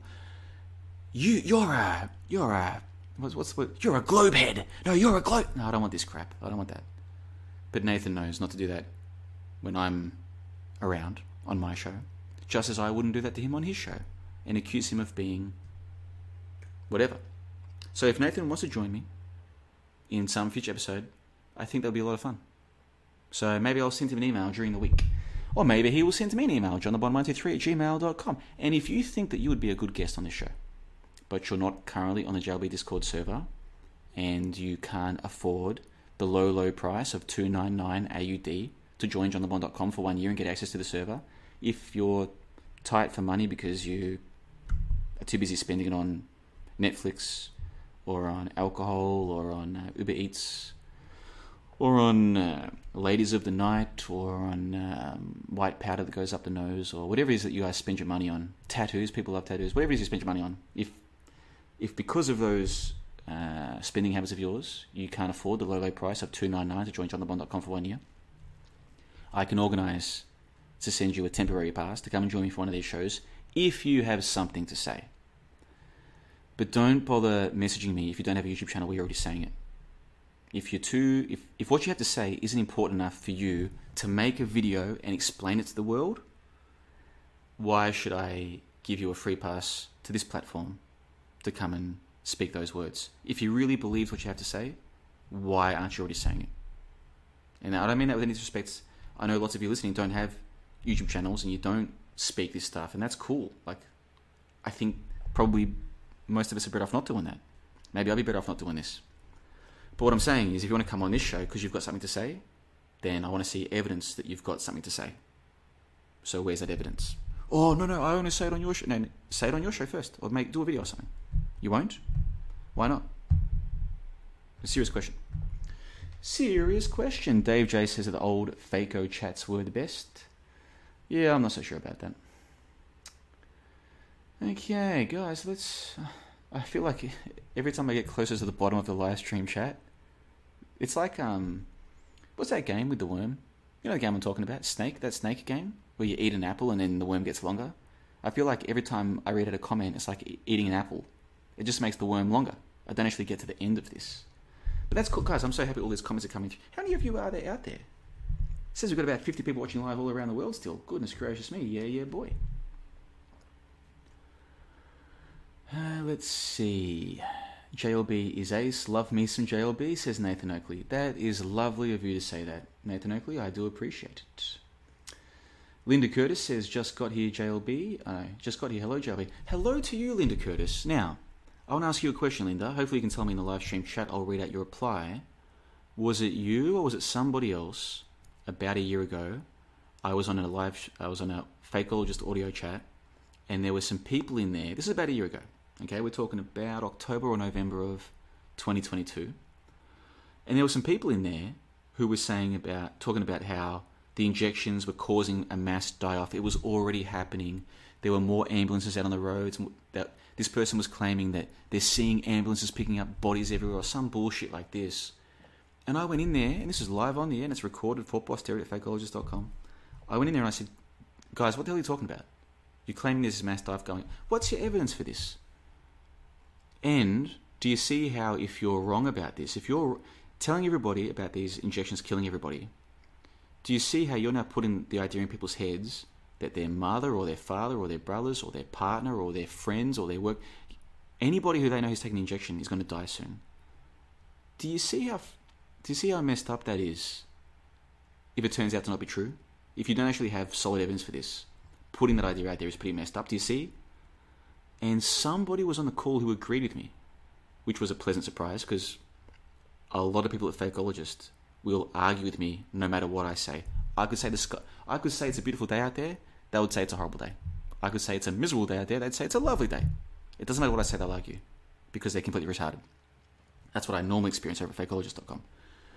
But on this occasion, there was somebody else in the call. There was a lady who was in the call, and she was like, "I agree with you, JLB. This is they shouldn't be doing this."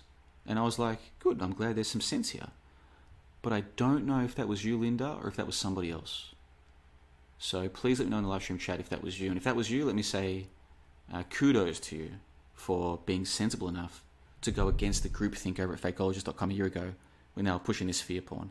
This fear porn, this doom porn, this everyone's going to die from the injections, there's going to be a mass die off. All of that crap was patently absurd and ridiculous. And we all made mistakes during 2020, 2021, and I guess 2022 as well to an extent. None of us knew exactly what was happening. And so people had every right to express what they thought was going on, and, and if they were wrong, they were wrong. That's one thing. But where we were wrong, I think it behooves us to acknowledge that. And if we were wrong to a wide audience at Fakeologists or on our own YouTube or whatever, then it is incumbent on us to acknowledge that error to that audience, which is what I've done. I thought travel, remember how travel just stopped? Like um, planes and stuff just stopped? I was convinced that travel as we knew it, this easy, or relatively easy, book a ticket online, turn up to the airport with your passport, check in, get on the plane, go through that stupid security, you're on the plane, you go into a country. I was convinced that that was either never coming back or at the very least not for a very long time. And in the end, it came back by pretty much by early last year, by around, let's say around um, May, let's say uh, March, April, May of last year, I want to say, travel started coming back again. And now it's, from what I can tell, pretty much back to normal. So I was wrong. I was wrong. My predictions about the future were wrong. And I acknowledge that. And I've been very public about that. Now, these people who were saying that there's going to be a mass die off or that was already happening, where is their public acknowledgement that they were completely wrong and that they were spreading fear? A very pernicious and poisonous kind of fear, I might add. Where are these people saying, you know what? I got that wrong. I got swept up in hysteria and I was helping promote the idea there's going to be a mass die off. I was pushing the fear porn. I got it wrong. I got it wrong. Where, where are people doing that? I haven't heard them. Can someone please point me to them? Where are these people? And if they won't acknowledge A, that they were wrong, which there's nothing wrong with being wrong as long as you can acknowledge it and learn from it, hopefully. A, that they were wrong. And B, they were wrong about something pretty full on. If I put the idea in your head that your mum or your best friend or your kid is going to die because they took an injection, if I put that idea in your head, and I know that you're suggestible because you also are scared of the vaccines, and I'm putting that idea in your head that those vaccines that you didn't take but your friends did or your parents did is going to kill them. That's a pretty fucked up thing to do, guys. I don't know if you've thought about this, but that's that's uh, pretty dicey, dicey, as they say. That's not a very good thing to do, folks. That is not a good thing to do at all. At all. And I never did that. I never fell for the injections to kill people. In fact, I was pushing back against that from the beginning. I was one of the very few content creators in this corner of the internet who pushed back against this crap. Because you see, there was a lot more money to be made pushing the fear, folks. A lot more clicks to generate, a lot more sales to make, a lot more donations to receive if you pushed the fear porn, went along with the fear porn. Gave the scared masses something else to be scared about. I never did it. Not once. Because I could see the problems. What's the evidence that these injections are going to kill everybody? Or even kill a substantial number of people? What's the evidence? I never saw it. And I still haven't seen it because it isn't real. So, for all of my flaws and mistakes, that's one thing that I can still look back on and have some sense of um, maybe pride isn't the right word, but I'm glad that I can sit here and say, folks, here's what I said. Here's all the things I said. This particular thing I got wrong, and I put my hand up and acknowledge that I was wrong. But that was a very minor thing. Here's this other thing that everybody else was wrong about. Almost everybody. And where are these people? Why don't they acknowledge what they did? Why? This is a serious question. I'm not being rhetorical here. This is a serious question. Every single person who told you that your parents or your friends or whoever the hell it is was now at risk of dying six months, a year, five years, whatever, from these injections. Every single one of those people who effectively, whether they knew it or not, was playing a mind trickery game on you. A very, very deceitful one. And a very. Okay. They might have believed what they were saying. So the word deceit, I, am going to rewind that one. What they were doing, whether they were conscious or not, was bad. It is not okay to convince people that their loved ones are going to die soon. Unless the loved one is actually going to die. Which evidently wasn't the case. So, where are these people acknowledging that? I'm not asking for a full mea culpa. I'm not saying they should get on their knees and look up to the sky and say, I'm sorry, forgive. I'm not saying that. How about just a simple acknowledgement that they were wrong? How about that? Let's start there. Why why haven't we seen that? Why haven't we heard that? I want to know why.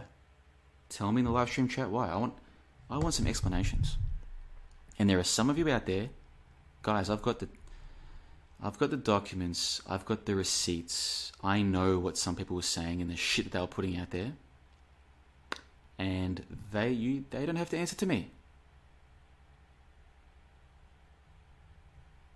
But maybe there is a right and there is a wrong in this world. Maybe there is such thing as karma. Maybe there is an objective judge, and if there is, maybe those people who bought into and helped propagate the fear porn, maybe they might want to consider doing something about that. That's all I'm saying. That's all I'm saying. Alrighty. Dino Mac says Plovdiv wasn't as bad for stray cats as Istanbul was. So Dino Mac is, I guess he is telling the world, or kind of telling the world, that he was with me. I went to Istanbul with old mate Dino Mac over there. Later on, we went to Germany and to France, met a bunch of the members from johnlebon.com. It was epic. And he's saying that he didn't see as many stray cats in Plovdiv as he did in Istanbul. That's a fair call, actually. There was heaps of stray cats in Istanbul. But like maybe it's um, a seasonal thing though, Dino Mac. Like maybe, like I'm telling you, there's kittens all over the joint now, including a, a pack of three of them, a little group of three of them that hang out. One of them's black, one of them's white, and one of them's um, ginger. The full that's pretty much the full book, isn't it? And uh, they hang out together. It's so cute and adorable. I think they're street cats. Maybe they've only been born like like a month ago or something. So maybe when you were here, it wasn't baby cat season yet, and maybe it's a different baby cat season in Istanbul. I don't know. I've got no idea. I'm just speculating. Who knows? Alrighty. Elliot Chase says, "Rest in peace, Edna Sintron." I have no idea who that is. Nathan Oakley says, "Did you all smash and share? Did you all smash the share button shared on Facebook and X?" Thank you, Nathan. If you if it was you who led to that little spike up to seventy uh, live viewers earlier on, I appreciate that. If that's the case, we I think we should organise a late night truth lounge, not a debate about the shape of the Earth. Although we should discuss we should discuss your latest uh, work with the uh, what's it called? Flat Earth. What's it called? FE debates. What are you up to now? Episode number one thousand three hundred and thirty-three. Whatever you're up to. I know you've been doing these shows pretty much non-stop since uh, since Flat Earth became a thing. Well, twenty. I think you started your show in about 2016. Actually, you were at the time you were slightly late to the party, but compared to most Flat Earthers today, you were one of the OGs, really. And uh, so you can come on and talk about what you discuss with your friends on the, the Flat Earth show. And for those who don't know this, Nathan Oakley over here, his show was mentioned by a guy called uh, Eddie Bravo. Eddie Bravo was a very successful martial artist, and he now runs a, a very successful worldwide brand of um, Brazilian Jiu Jitsu dojos, academies, right? And he's obviously a very good friend of Joe Rogan. And one time, I think it was on Eddie Bravo's own, pod, own podcast, he was talking about this guy. And he, I'm going to. This is not. This is not um, an impersonation of Eddie Bravo, but I'm going to try and speak the way that he speaks. Right? Again, it's not an impersonation because I can't really do good impersonations. I can't. I wish I could, but I just cannot. So this is not an attempt at impersonation, but I'm going to try and copy his uh, mannerisms, the way he speaks. Eddie Bravo. This was about. I want to say. I was in Thailand. I was in Chiang Mai when this happened. So this must have been. This must have been the beginning of 2020, just before the Corona shit. That's when I was in Chiang Mai. So we're talking the best part of four years ago. All of a sudden, on an Eddie Bravo podcast, he's like, "There's this guy. You've got to see him. He destroys all the Globers. Yeah, he destroys them. This Nathan Oakley guy, right? Yeah. So Nathan Oakley over here got uh, props from Eddie Bravo, who, I've, as I've said before, there are not many men in this world who I haven't met, but I can say that I respect. There are some men who I've met who I respect, but if I haven't met them, why would I have any um, positive affinity towards them, can we say? Eddie Bravo is one of the few because of his success in Brazilian Jiu Jitsu. He, he, beat, he defeated a Gracie, which back in the day was almost unheard of, and he did it phenomenal. And then he um, he's built himself a successful business. I respect that. And then, despite all of his success, he's still happy to say stuff like North Korea is a hoax, or maybe the Earth isn't a ball. Look into it. That That's three big green ticks for me. So I'm a big Eddie Bravo fan. I don't listen to his podcast though. I tried to get into it maybe a month or two ago, and just like the Joe Rogan show now, you can't just download it. You've got to play it through an app, and I don't like doing that. So if anybody knows where you can get Eddie Bravo's uh, podcasts and just download them, like I'd be happy to pay. I'd be happy to pay for the Eddie Bravo show. I'd be happy to pay for a yearly subscription. No problems. So long as I can download the episodes to my computer and to my phone. But as far as I know, you can't do that with Eddie Bravo. So I'm not actually a listener of his podcast, but I am a big fan of his work. Yeah, yeah, boy. Gigi Abelin says that Elon can't grow a beard. I did not know that. Cheesy Cool says that we are hyper carnivores. We? I'm not so sure about that. Nathan Oakley says, I found out today that a rainbow gecko becomes a vegetarian after it is fully grown. They get all the protein for growing, then stop eating meat. That is cool. If that is true, that is really cool. Very interesting. My crazy truth uncle Dave J says there is only one unforgivable sin, and that is the false witness of death. You know what, folks? This is a perfect opportunity for me to take a break. As you can probably tell, my voice is going. It's going. It's uh, not in a good state right now. I need a drink of water. I've been going for two hours. How long have I been going for? Okay, an hour, 50 minutes. Non stop. And I haven't had a drink of water. So that's why my voice is starting to struggle. So what we're going to do is I'm going to play a little clip as a little interlude, a little in between thing of. Let's have a look here. What's it? ca- Ah, you know what? I've got a better idea. I'm going to go to my website. Let's go to johnlebon.com and type in veteran. Check this out, folks. You're going to love this. Type in veteran, and then what comes up? Hmm, Navy veteran dismantles the war veteran hoax. What's all this then? This is from September 2018. We're talking more than five years ago, folks. Right now, the news is all about this supposed conflict that's going on in the Middle East, blah, blah, blah. Okay, that's great. Five years ago, and even before then, I was chatting with my crazy truth uncle Dave J, and he was explaining why he doesn't believe in war. So let's play just a couple minutes of this when I get back. We'll go through the rest of your live stream comments, keep them coming through, and then eventually I'll get to my rundown that Jenkins sent me about talking about Mr. Beast. Eh, Yeah, by the way, guys, let me know in the live stream chat. What do you think about this Mr. Beast as an AI uh, person? What do you think about that? Honestly, serious question. Then we'll talk about. Um, oh, yeah, Pallywood. I was meant to talk about that. And uh, there was some other topic, I forget which topic it was. We might talk about that as well.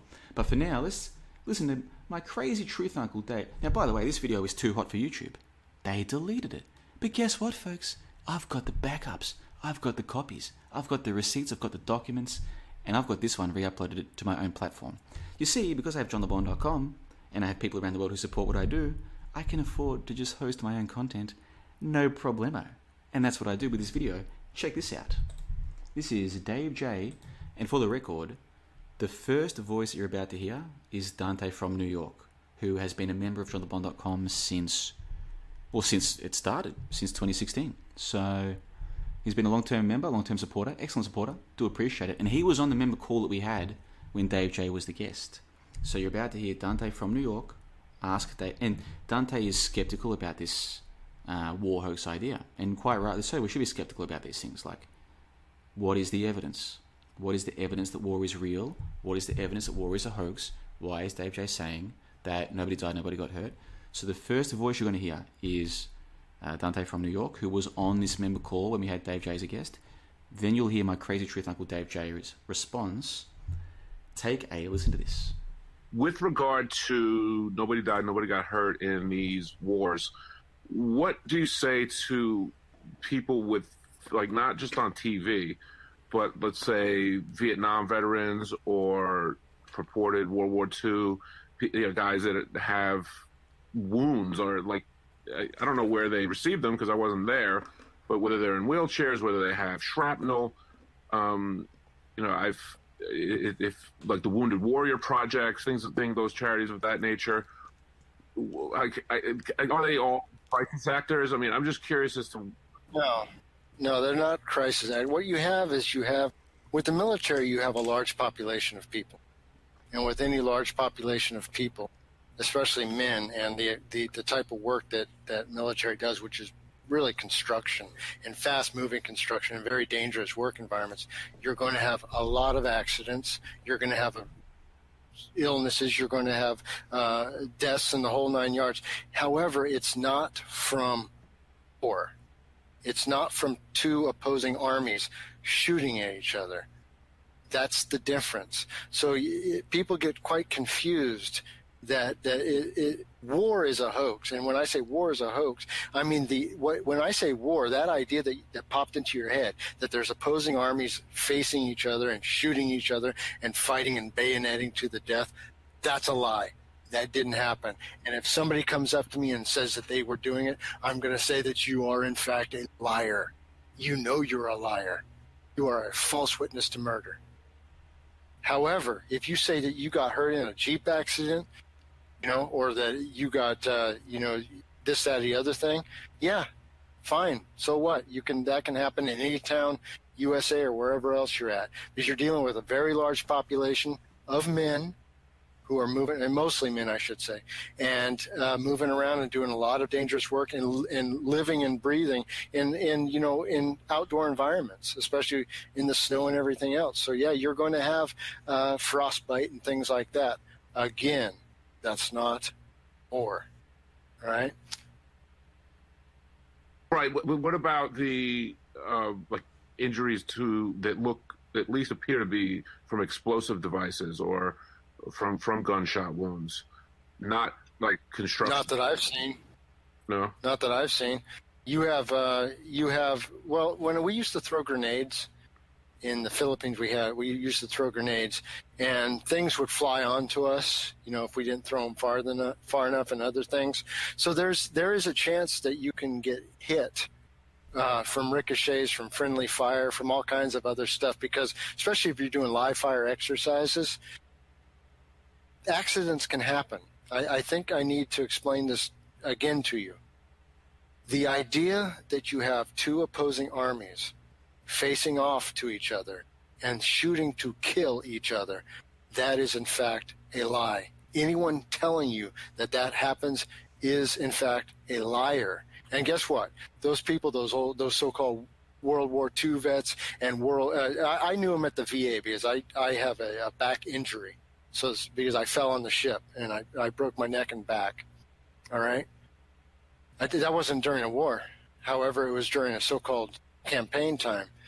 But anyway, so I go to the VA from time to time because me to go in and have it checked out. So I I go in, I check it out, and you have these these so-called Vietnam vets sitting around there, and you know what they say? They talk to each other. They're like, "Oh, hey, man, what, when were you in? Oh, I was in this year, that year, and that. Oh, you must have seen some shit, huh? Oh yeah, I've seen some shit. All right, man. See you later. I love this part. Dave J then says, and that's all they have to say to each other, because if they tried to say any more, they would be lying.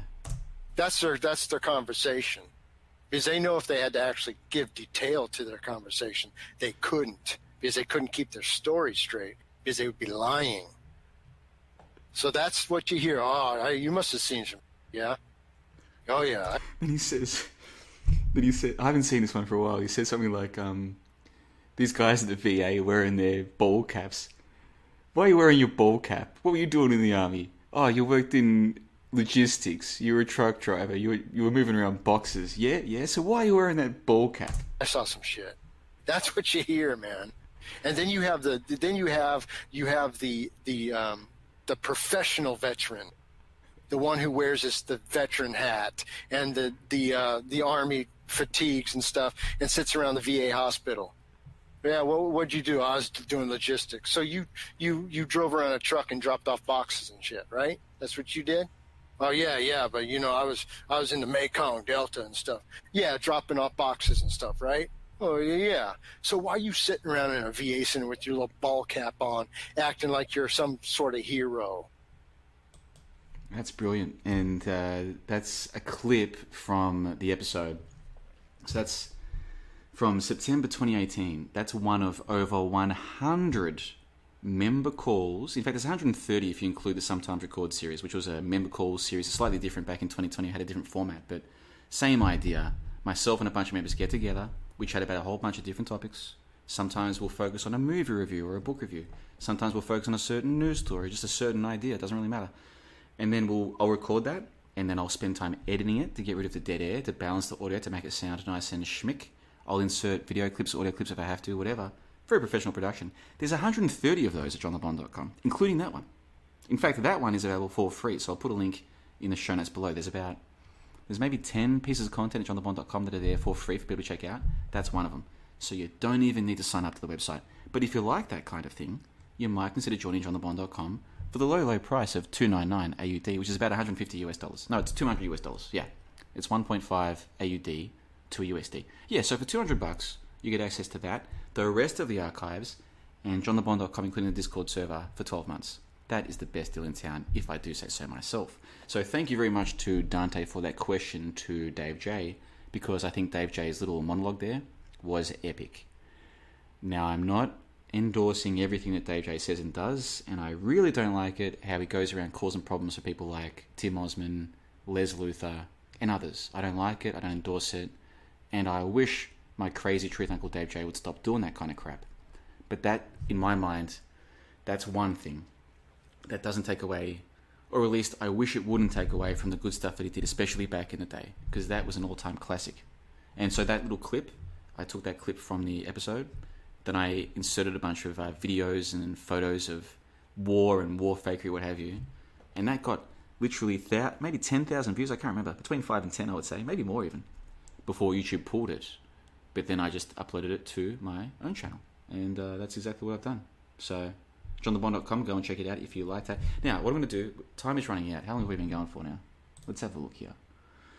Been going for about two hours. People are messaging me on my Discord server. Hold on, someone's messaged me. Let me just see what it says. Never thought I'd see JLB reviewing a Mr. Beast video. That comes to me from my old friend Ethan from TOTT News, the first guy that I ever podcasted with back in 2014, has left a comment on my uh, Discord saying that he never thought he'd see me reviewing a Mr. Beast video. Because you see, Ethan's a lot younger than I am. And so when we first started hanging out and started podcasting, I was like, I was, well, I was a lot older than him, you know, and I was always a little bit out of touch compared to him, or at least that's how he felt. And he was probably right, and he's especially right now. I am completely out of touch. So this must be very amusing to him to see uh, his old boomer friend JLB talking about Mr. Beast. Yeah, it's crazy, Ethan. I didn't see this coming either. I did not see this coming. And I definitely didn't expect somebody, um, inte- very intelligent, very thoughtful people, to say, apparently unironically, that they think that Mr. Beast is a fake character. Ethan, tell me. I know you're out there. I know you can hear me. Tell me what you think about this Mr. Beast's AI theory. Have you heard it before? What do you think about it? Because me, if somebody's putting it out there as a as a way to explore the idea that we don't know how far AI has come, that's cool. I like it. If someone says to me that they truly believe that Mr. Beast is a fully AI creation, I think to myself, okay, that's cool.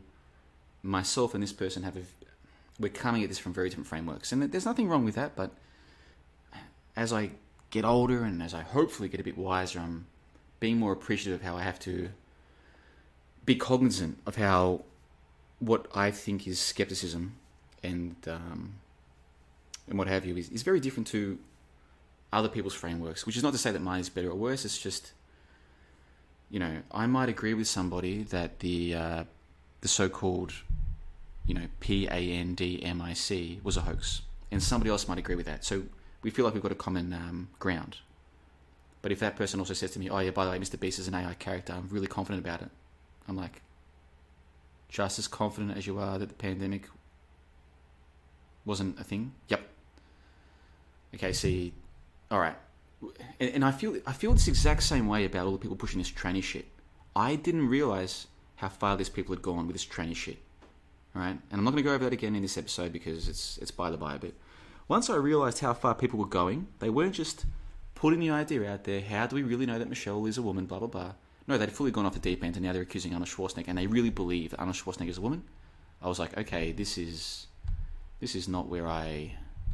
This is not the environment that I want to be in. You know what I'm trying to say? These people have some. Uh, we're on very different paths in our investigations, if I can put it that way diplomatically. Know. Now I see this mask thing has taken over. Uh, Reddit conspiracy, very popular forum on Reddit, one of the biggest conspiracy, possibly the biggest conspiracy forum in the English-speaking world. I would suggest. Just in the last maybe month or two, as far as I can tell, the idea that Joe Biden is wearing a mask that is now totally mainstream in conspiracy, and like not as a thought experiment as hey I think maybe Biden's wearing a mask or it looks no it's actually no he's wearing a mask. This is fake. And I'm like this confidence that people have when they put there's something that doesn't I'm not really sure about this. You know what I'm trying to say? Like if I say with a lot of confidence for example that there never was a uh, Library of Alexandria this burning Library of Alexandria is a hoax, if I come out and say that with confidence, which I do, that's because I've spent literally hours and hours and hours looking at the evidence for this story and piecing together, okay, this is what they say today. They, they, they supposedly their source is this other book from 50 years ago, and I trace my way right back and I discover that there are no actual primary sources. And so this is why I say with confidence that the Library of Alexandria never existed when other people say with the same level of confidence stuff that they have no way of knowing, that it is just speculation, I find myself thinking, okay, there's nothing wrong with them believing that, but I'm just trying to come at this from from what I call skepticism, which is meant to be based on evidence. And and some of the stuff I hear people saying about trannies or masks or in this case, some dude is a fully AI creation. They could be right about that. They could be right about any of those things. But the level of confidence that I hear people speaking with when they. It, there's something. I, I need to spend more time thinking about this, is, is kind of where I'm going with this. So Ethan has replied in my live, in my um, call specific chat, he said, uh, It's hard to say he is a fake creation when tens of thousands of people have met him. Was Joe. Have tens of thousands of people met him? Was Joe Rogan interviewing an AI bot when he went on his show? I didn't even know Mr. Beast had been on Joe Rogan. Is Rogan AI? Oh dear. Now, if someone comes to me and says that Rogan is AI, I'm like, okay, that's it. That now we're really this. This is not the uh, environment I need to be in. That's a very good question, Ethan. Are people claiming that Rogan is AI? I hope not. Maybe I don't want to know actually. Ethan says that that's where we start getting a little bit disconnected. I would say I'd say once at the Mr Beast level, that's really happened.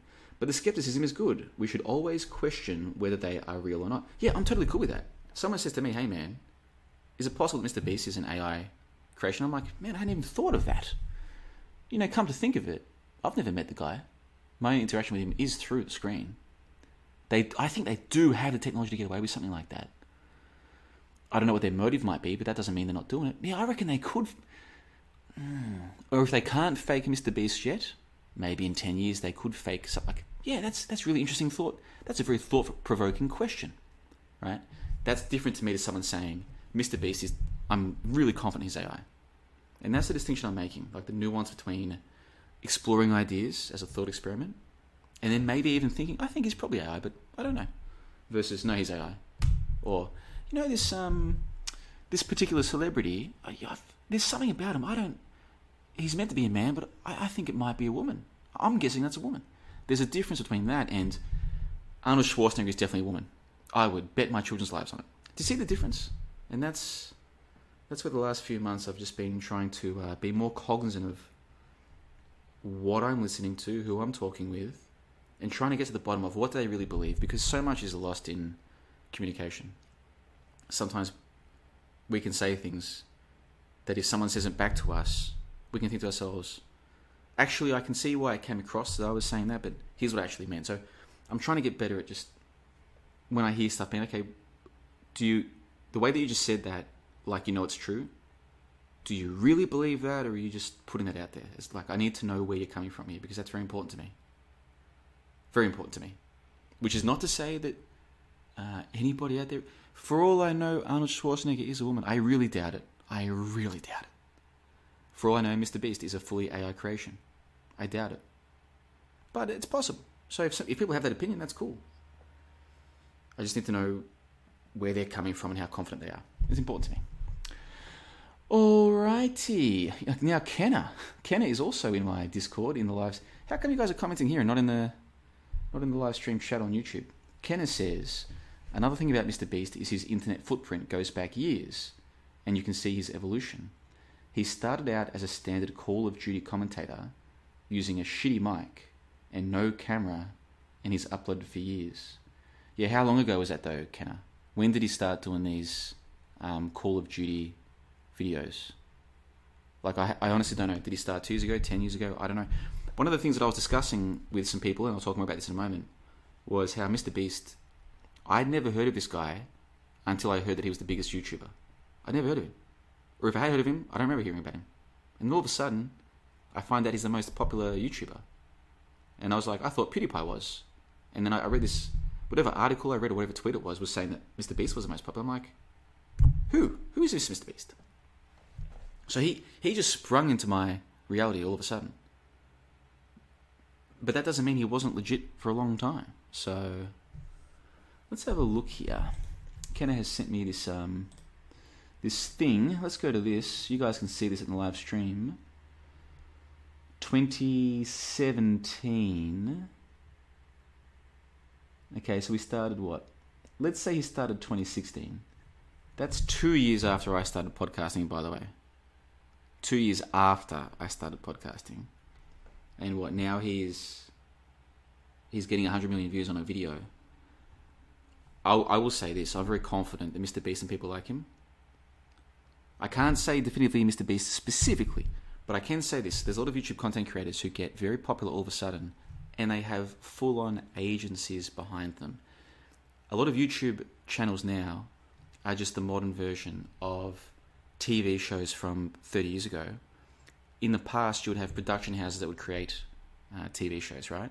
They would do the casting and the scripting, and they would organize the production facility, the whole lot.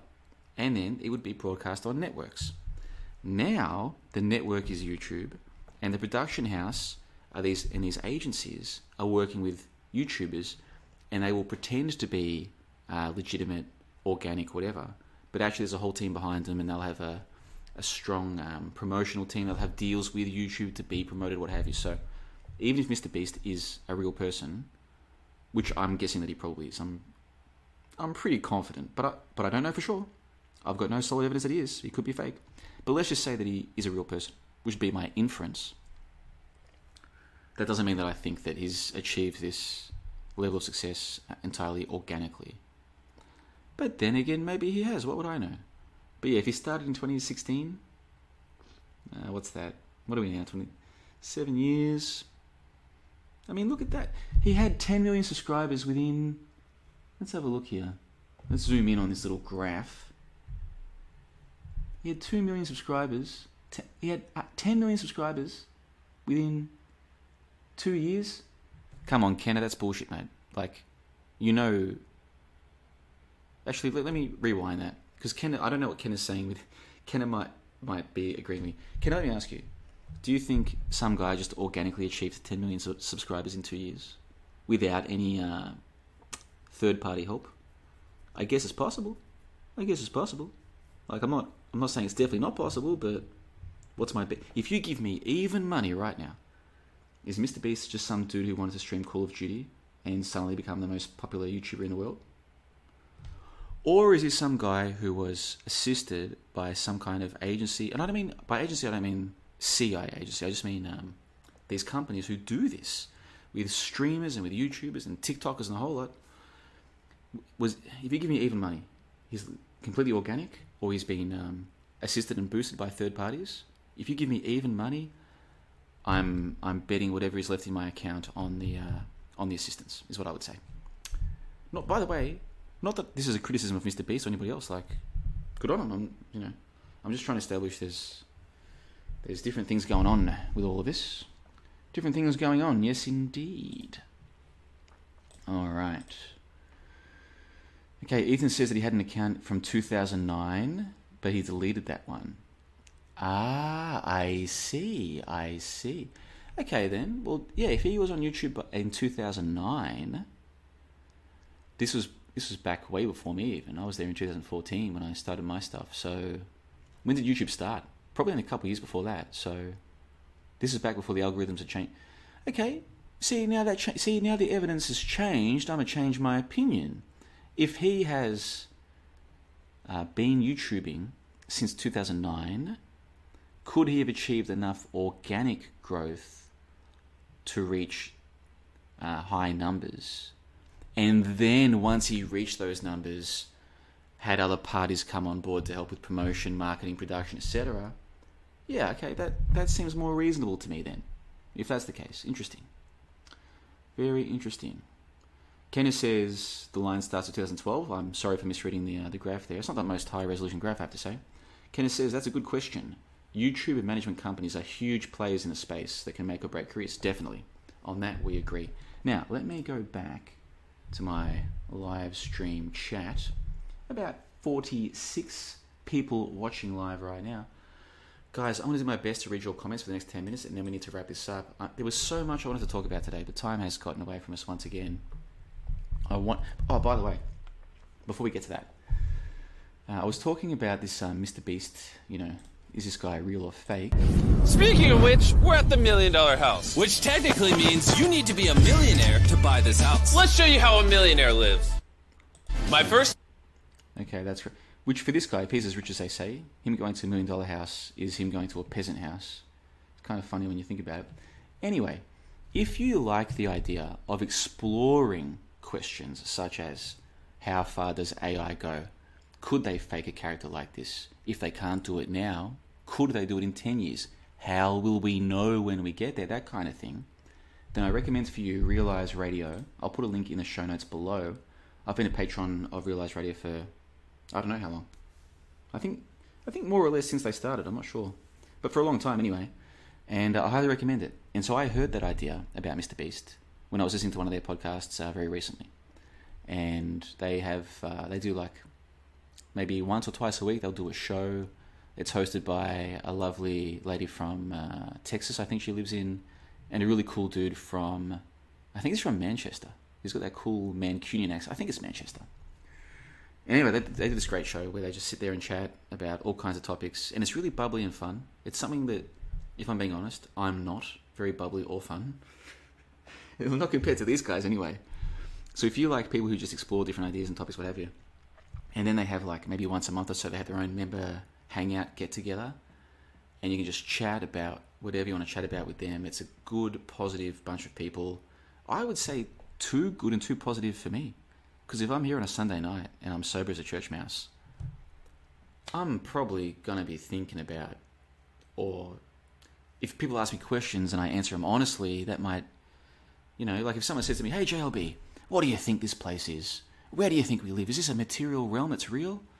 And I might reply something like, "Well, this is the realest place that I have access to. So whether it's a simulation or it's a dream or it's a video game, this is as close to real as I think I'm going to get. So I try to treat this place like it's real, and and then um, and then this leads to a, a philosophical discussion about how we live our lives and and then I start talking about how well if I'm going to be judged for my life, you know, I hope that I've I hope that I've been a good person, but I know that I've done some bad things too. So maybe I'm, you know, maybe I'm not going to be judged well, or maybe there are things that I'm doing that I don't even realize are bad.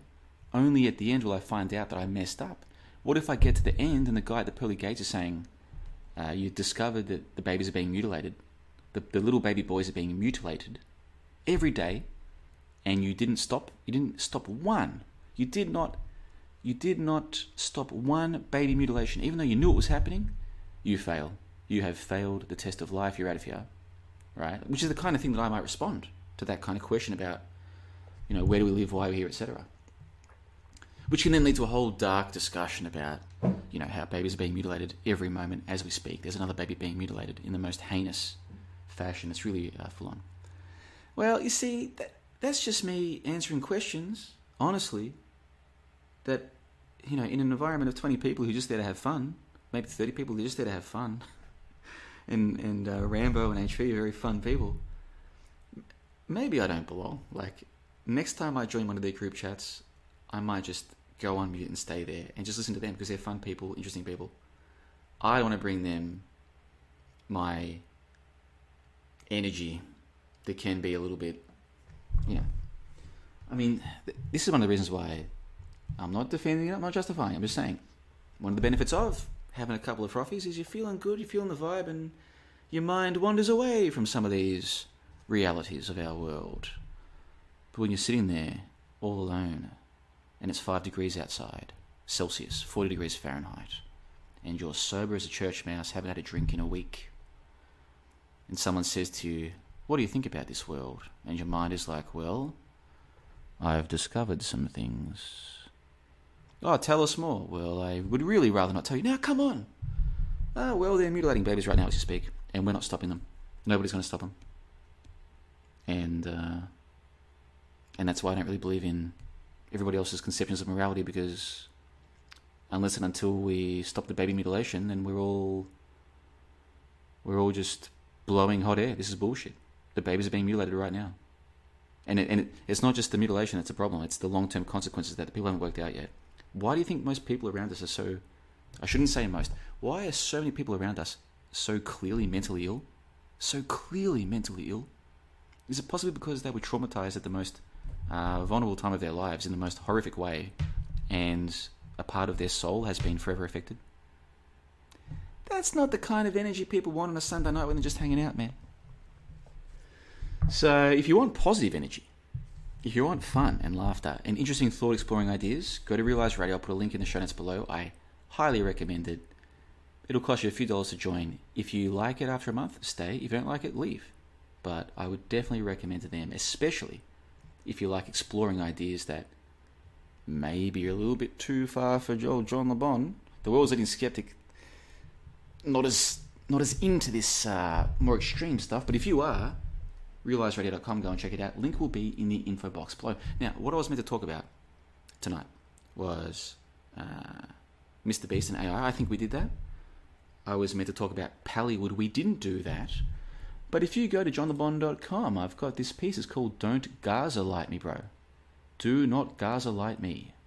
And uh, I explain what I've discovered about Pallywood, which is. I still can't really. um. I feel like I've let myself down. The stuff that I discovered over the last week, I should have discovered four years ago when I was doing um, tangential work on this, shall we say. But I didn't dig deep enough then. Whereas this time I have dug deep enough, and what I have discovered has shaken me to the depths of my miserable soul. So I'll put a link to that piece. That's a, what is that, 90 minutes? Two hours? I think it was two hours, that one. Oh, no, that piece, ah, I know it is. That's only part one. It's 40 minutes. Oh, yeah, it is. It's two hours. It's a two hour, two part presentation available in both video and audio format. I'll put a link to that in the show notes below. That is only available to members of johnlebon.com. So if you're not a member, you can't access that. But what you can do is you can do your own research. I'll put a link to Pallywood in the show notes below. This is available for free to anybody. Go and check this out, and if you go and do your own research, you'll probably, it might take a few hours, but you'll probably eventually discover what I've discovered. So it doesn't matter if you're not a member of johnlebon.com, you can still, if you want to find out what I've found out, you can go and find it yourself. It's not that hard to find, it just takes some hours of research. Pallywood, man, it's the reason why this is so relevant is because what's supposedly happening right now in the Middle East. So I was meant to talk about that tonight. I'm sorry that I didn't, but I have already spent two hours on that uh, a few days ago. So I think I've done enough on that. And uh, what else? I think we've covered everything we were meant to cover. So I'm going to read a few more of your comments. How long have we been going? Two hours 20. Just a few more comments here at the Late Night Truth Lounge. 45 people watching live all around the world. I can't read all of your comments, folks. What you can do is, if you want to, you can go and leave a, a voicemail at johnlebon.com. Just go to johnlebon.com, go to the right hand side, and you can leave a comment for free. If you record it, it'll let you play it back. If you don't like it, you can delete it, record it again once you're happy. Just press uh, the button, enter or submit or post or whatever it says, send, whatever it says. It gets sent to me, and I will play your voicemail on the next Late Night Truth Lounge. Yeah, yeah, boy. Okay, just a few more of your comments, folks, and we need to wrap it up. Um, I'm a little bit concerned that there's three or four people who seem to have um, been posting one comment per minute, kind of drowning out some of the other commenters. Now, I do appreciate that people are leaving so many comments, but it's kind of like if you're in a, say, you're having a, a friendly little get together at the restaurant, and you're meeting some people, and you know some people, but you're meeting others, and you're all getting to know each other. You don't want to be that guy who just doesn't shut up. You know what I mean? Or at least I don't want to be that guy, and I don't want to be around that guy unless he is really entertaining. I think it's kind of the same in the live stream chat comments. Maybe one comment every few minutes is is enough, I would suggest. But ah, what do you know? We've all got our own uh, preferences and what have you. All right, so oh, they're talking about Southern Stars, the flat Earth stuff. Oh my goodness gracious me, what have I done? What have I done? All right, I'm just going to scroll through and see if I can find something interesting. Um, Mason Free says, if I wasn't so poor, I would subscribe to your website. Uh, send me an email, johnlebon123 at gmail.com, and maybe we can organize a discount for you. If you're poor because you live in a poor, shitty, shouldn't say poor and shitty. If you're poor because you live in a country whose currency is very weak, which I do, I live in the Balkans, I live here in beautiful Plovdiv, Bulgaria. People don't make much money here. If a Bulgarian said to me, bro, I want to join your site, but I can't afford it, like, we make no money, I'll be like, that's fair enough. We'll work something out for you, right? So if, if that's the reason, um, or if you're poor because you had three kids with a woman who then ran off and now two thirds of your paycheck goes to her because of the courts because you live in California or something, hey, you got my sympathy. We'll work something out. If you're poor because you just can't control your money and you're spending 80 bucks a month on a phone repayment for the latest iPhone and you're spending 100 bucks a week on Uber Eats and you're spending $2,000 a year on haircuts and tattoos, then probably you're not the kind of person who should be on my website in the first place. If, if you actually can't afford good things because you're too busy buying shit, you're probably not meant to be on my site at this point in time. Maybe in the future we can reconsider. It's all just Nathan Oakley and other people talking about flat Earth now. He's fucking God, flat Earth. Numby Num is talking about flat Earth. YouTube is talking about flat Earth. Oh my god. Oh, there's no hope, folks. These people are not going to make it. Hey, Hilly's in the live stream chat. Hey, uh, Hilly. Uh, well, he posted something on our uh, Discord uh, yesterday, which is innocuous, but it's not my place to talk about it publicly. But he recently went and saw a, a comedian live, and I wanted to hear how it went. And I also want to know the comedian's meant to be a man. Are you convinced now that he's a man? And are you convinced that he's real, or is he possibly an AI creation? I ask the questions, you tell me the answers, Hilly, in the live stream chat. Yeah, yeah, boy. Look at all this live stream chat from the same three or four people talking about flat Earth. I'm telling you guys, it's a sickness. I'm telling you, it is a sickness. Flat Earth is a mind virus that takes over people's. I'm telling you right now. I saw it back in 2015 with my own eyes. What was happening to people? I'm telling you. Look what they do. They come to people's live stream chats. There was some good chat going on, and they come here and they flood it with their I tell you what. I tell you what, folks. This is why we can't have good things. I'll tell you right now, this doesn't happen over at the Realize Radio Discord and in their live stream chats or their hangouts. And it doesn't happen at the John LeBon website or in our Discord. We don't get this crap. We have a Flat Earth channel on the John LeBon Discord. And that's it. And, and many people ignore it, like me. I just ignore it. Mind you, not many people post there anymore anyway. But if they did, I just ignore it. I don't care. But look, these people will come and ruin an entire live stream chat with their shit because they're, they're gone. They've lost all sense of decency and right and wrong. It's a sickness, folks. It's a sickness. I'm telling you right now.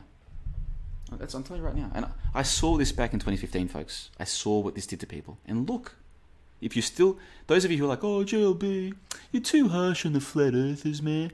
Okay, look what they've done. Do you think this is a one off? They do this all the time. And then they're not doing it to cause problems. That's the worst part of all of this. They're not trying to cause problems. they they're so far removed from reality, they can't even tell how to just act cool anymore. Right? I'm telling you, it's it's really a it's really a sad state of affairs, Jerry. It is a sad, sad state of affairs. It really is, and it's probably all my fault for for being complimentary to Nathan Oakley earlier. I probably shouldn't have done that in hindsight. Nathan, if this is if this is your doing, I don't like it. I don't like it one bit. Getting these people over here and like, look, all the good people are gone now. They don't they don't want to get involved with this crap. People moved on from flat Earth a long time ago, Nathan. Now, I'm not criticizing you for not doing that. I understand that this is your passion and you make some money doing it, and that's cool. But these people look up to you. Why don't you say to them, guys, don't go and ruin other people's chats with your flat Earth shit. Don't do it. Don't do that. It's, it's impolite to do that. Yeah? These people look up to you, Nathan. Tell them not to do this again. Don't. I don't want to do it again. Alrighty, so we've covered a lot of stuff here, folks. I really appreciate all the people coming out, well, most of the people coming anyway, to uh, take part in the chat. We've covered a lot of things. Do check those notes in the live stream chat. If you're not already on the JLB mailing list, I recommend you go and check it out. If YouTube uh, unpersons me again, which maybe they will, we don't know. If they do, I've got the mailing list there. If you're already on the mailing list, go and check your inbox. I sent you an email a couple of days ago. There's stuff in there that you need to see, so go and check it out. That was just sent to the mailing list. It's um, there's about a thousand people on that mailing list, and uh, but if you're not already on it, go and join it. If you are on it, go and check your inbox. Go and check your spam folder. Important email. The first email I've sent in almost three months is waiting for you right now in your inbox, your spam folder, whatever. Go and check it out. And a big thanks to all the people who make this possible here at johnlebon.com. Many people making this possible at johnlebon.com. The members who make all this possible. The two latest members, by the way, passing through and everything is frequencies. Now, everything is frequencies has joined our Discord, which means that they got my email. But passing through only joined like yesterday. So passing through, if you see this, um, and you haven't received my email, you should have received it. But if you haven't, I can resend the Discord invite and all the other information that you need. Lots of important information in the welcome email that you get when you join johnlebon.com. So thanks to all the members who made this possible here at johnlebon.com. Thanks to the people for leaving their live stream comments. Most of you anyway. There were some really good comments in there. Uh, a big thanks to everybody who's done good stuff and helped me. I appreciate it. Lots of people, whether it's just a comment, a lovely email, signing up as a member, whatever it is that they've done, talking about my work to others in a positive way, whatever it is, I appreciate it. And my final message, my final note is whether you believe in Mr. Beast AI or you don't, in case I didn't make this clear, I like the idea of exploring what do we know, how do we know it, and if there is deception going on, how would we know that? I love that.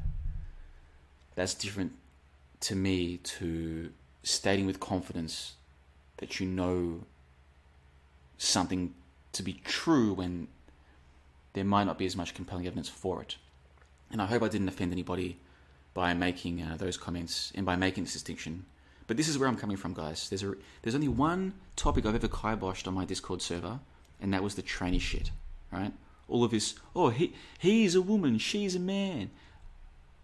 I was very patient for a long time, but I kiboshed it because I think it's gone way too far, and there are people who are losing their minds. I want nothing to do with it. This AI thing, we're going to see over the next uh, few months, the next few years, a lot of people are going to become very confused, and I think that just makes it all the more important to remain skeptical. What evidence do we actually have? And how confident can we really be about our conclusions, given the evidence that we've got? I am the world's leading skeptic for a reason, folks. At least that's what I call myself. If you know anybody who's doing better work than me, please tell me. I want to go and listen to them. Maybe I can learn from them, really. Maybe they've got a kick ass website and a really cool community of people who talk about these things. I want to go and join them and discuss what do we know, how do we know it. That's what I do as the world's leading skeptic.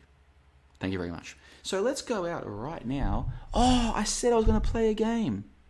Okay, guys. I was meant to to use these lyrics during the show, but I forgot to. So this kind of spoils the fun a little bit, but let's try anyway. The first person to tell me, actually no, let's play this game next week. Because right now the, the live stream chat is flooded with people who I don't want within a ten I don't want within a ten mile radius of my website. So we're not going to play that game today. Uh, and to all of you who are still flat earthers after all these years, I wish you the best. God love you. God bless you. Who knows? Maybe you're right about the shape of the world. I personally doubt it, but maybe you're right. But I hope you will consider what benefit are you doing yourself or your new belief system going around behaving the way you're behaving? What benefit are you doing? Do you think maybe you could be better than this? I think you could, guys. Maybe you could be better. Actually, I'll tell you the truth. I think you've got no hope. Prove me wrong. Prove me wrong. Please. Prove me wrong. I think once you've become fully flat earthed, some people can leave the flat earth belief system, but the majority, it's over, man. Not going to make it. So, on that happy note, everybody, let's go out with some more crazy Dave J. Check those notes in the show notes below. Check the links in the show notes below. This has been John LeBon coming to you on October 23, 2023, for like the third episode of Late Night Truth Lounge. I'm John LeBon coming to you from beautiful Plovdiv, Bulgaria. Yeah, yeah, boy. And uh, I might do this again next week. I might not. If you want to hear more from me, johnlebon.com. johnlebon.com, that's johnlebon.com. And here is my crazy truth uncle, crazy Dave J. Where is he? He's here somewhere. Or isn't he? Oh, yes, here he is. Here is a couple more minutes of my crazy truth uncle, Dave J. Thank you, everybody. Have a lovely day. Have a lovely evening. Have a lovely week. Take care of yourselves. Yeah, yeah, boy. A he, he, Shimon. With regards to nobody died, nobody got hurt. How dare you? It wasn't a tent, it was this magnificent thing. I saw this plane come out of nowhere and reamed to the side of Twin Towers, exploding through the other side. And then I witnessed both towers collapse, one first and the second, mostly due to structural failure because the fire was just too intense. Um, I think that'll do us. Bye bye, everybody. Stop it. And not only that, but they just buried some old fossil here in the United States, some John McCain guy. They just buried that corpse, so the news says. And then guess what? They're claiming that, guy was a POW prisoner of war, and they give this guy all kinds of accolades because he was set. He he they, he told his captors, "Oh no, don't send me home early just because my daddy is is an admiral. You send home these other guys first. And guess guess how that that story is told and how it's believable to all these people because they believe that guy was an actual POW in an enemy camp, and he's able to tell you that story because there were no other people to send home because there was never an offer to send him because he was never a POW. It's all a big gag. And that's how, guess what? He has to play this role now for the rest of his life. He gets to come home. He gets to become a congressman, a senator. He gets to, to live on the largesse of the people who idolize him. You would think that this guy, you know, single handedly, you know, is, is holding the country up on his shoulder. He's like this Atlas character. They're going on about this guy for days on end. You know, it, it's, it's sickening to me. It's absolutely sickening because if people took the time to look into this guy's history, they would find out he's a fraud. They're not sending people over to these far off lands to, in fact, boots on the ground and to run headlong into. And, and if they get too close and their weapon jams, to stick a knife into that guy and to twist it while they watch the life drain out of his eyes, just so they can come back and get a little ribbon pinned on their chest and they get to sit around and tell their grandkids how much of a hero they are. The reason that they that they say, "Oh, you don't bring up that type of stuff," in you know, in, in the so-called with old people and people and veterans, is because you know you they don't talk about it. Because if they talked about it, they would have to tell you that they were part of a lie and that that, that chest full of ribbons that they know for a fact was given to them for a lie because they know for a fact that they didn't run into enemy fire. They weren't actually physically shooting at another person that they could see in their sights. That just isn't how it happens. Everything up to that point, the arming, the giving out the bullets, the actual, all that stuff happens. They're just, you have what's called rules of engagement, and rules of engagement keep people from doing things like that. Because if you're on one side and you right, on my side, I'm going to say, okay, my guys are going to go to le- to the left, and we're going. to It's like a it's like a ballet. It's a dance. It's an operation to where, let's say, in so-called World War II, you have the Japanese who go onto an island, and they man this island and they put their little dugouts and everything there. And then let's say a month before the Americans are going to show up, they pack up and they move backwards to the to an island behind them. Guess what? When those Americans show up, and of course you watch the so-called video of it, you, you, and you see there's nobody shooting at them. You can see it if you just take the time to look, but then they they, they are going to find remnants of Japanese encampments because they were physically there, but they were just never engaging each other, not in combat. It's all just a well-oiled machine because there are no countries fighting each other. There are so called countries working with each other.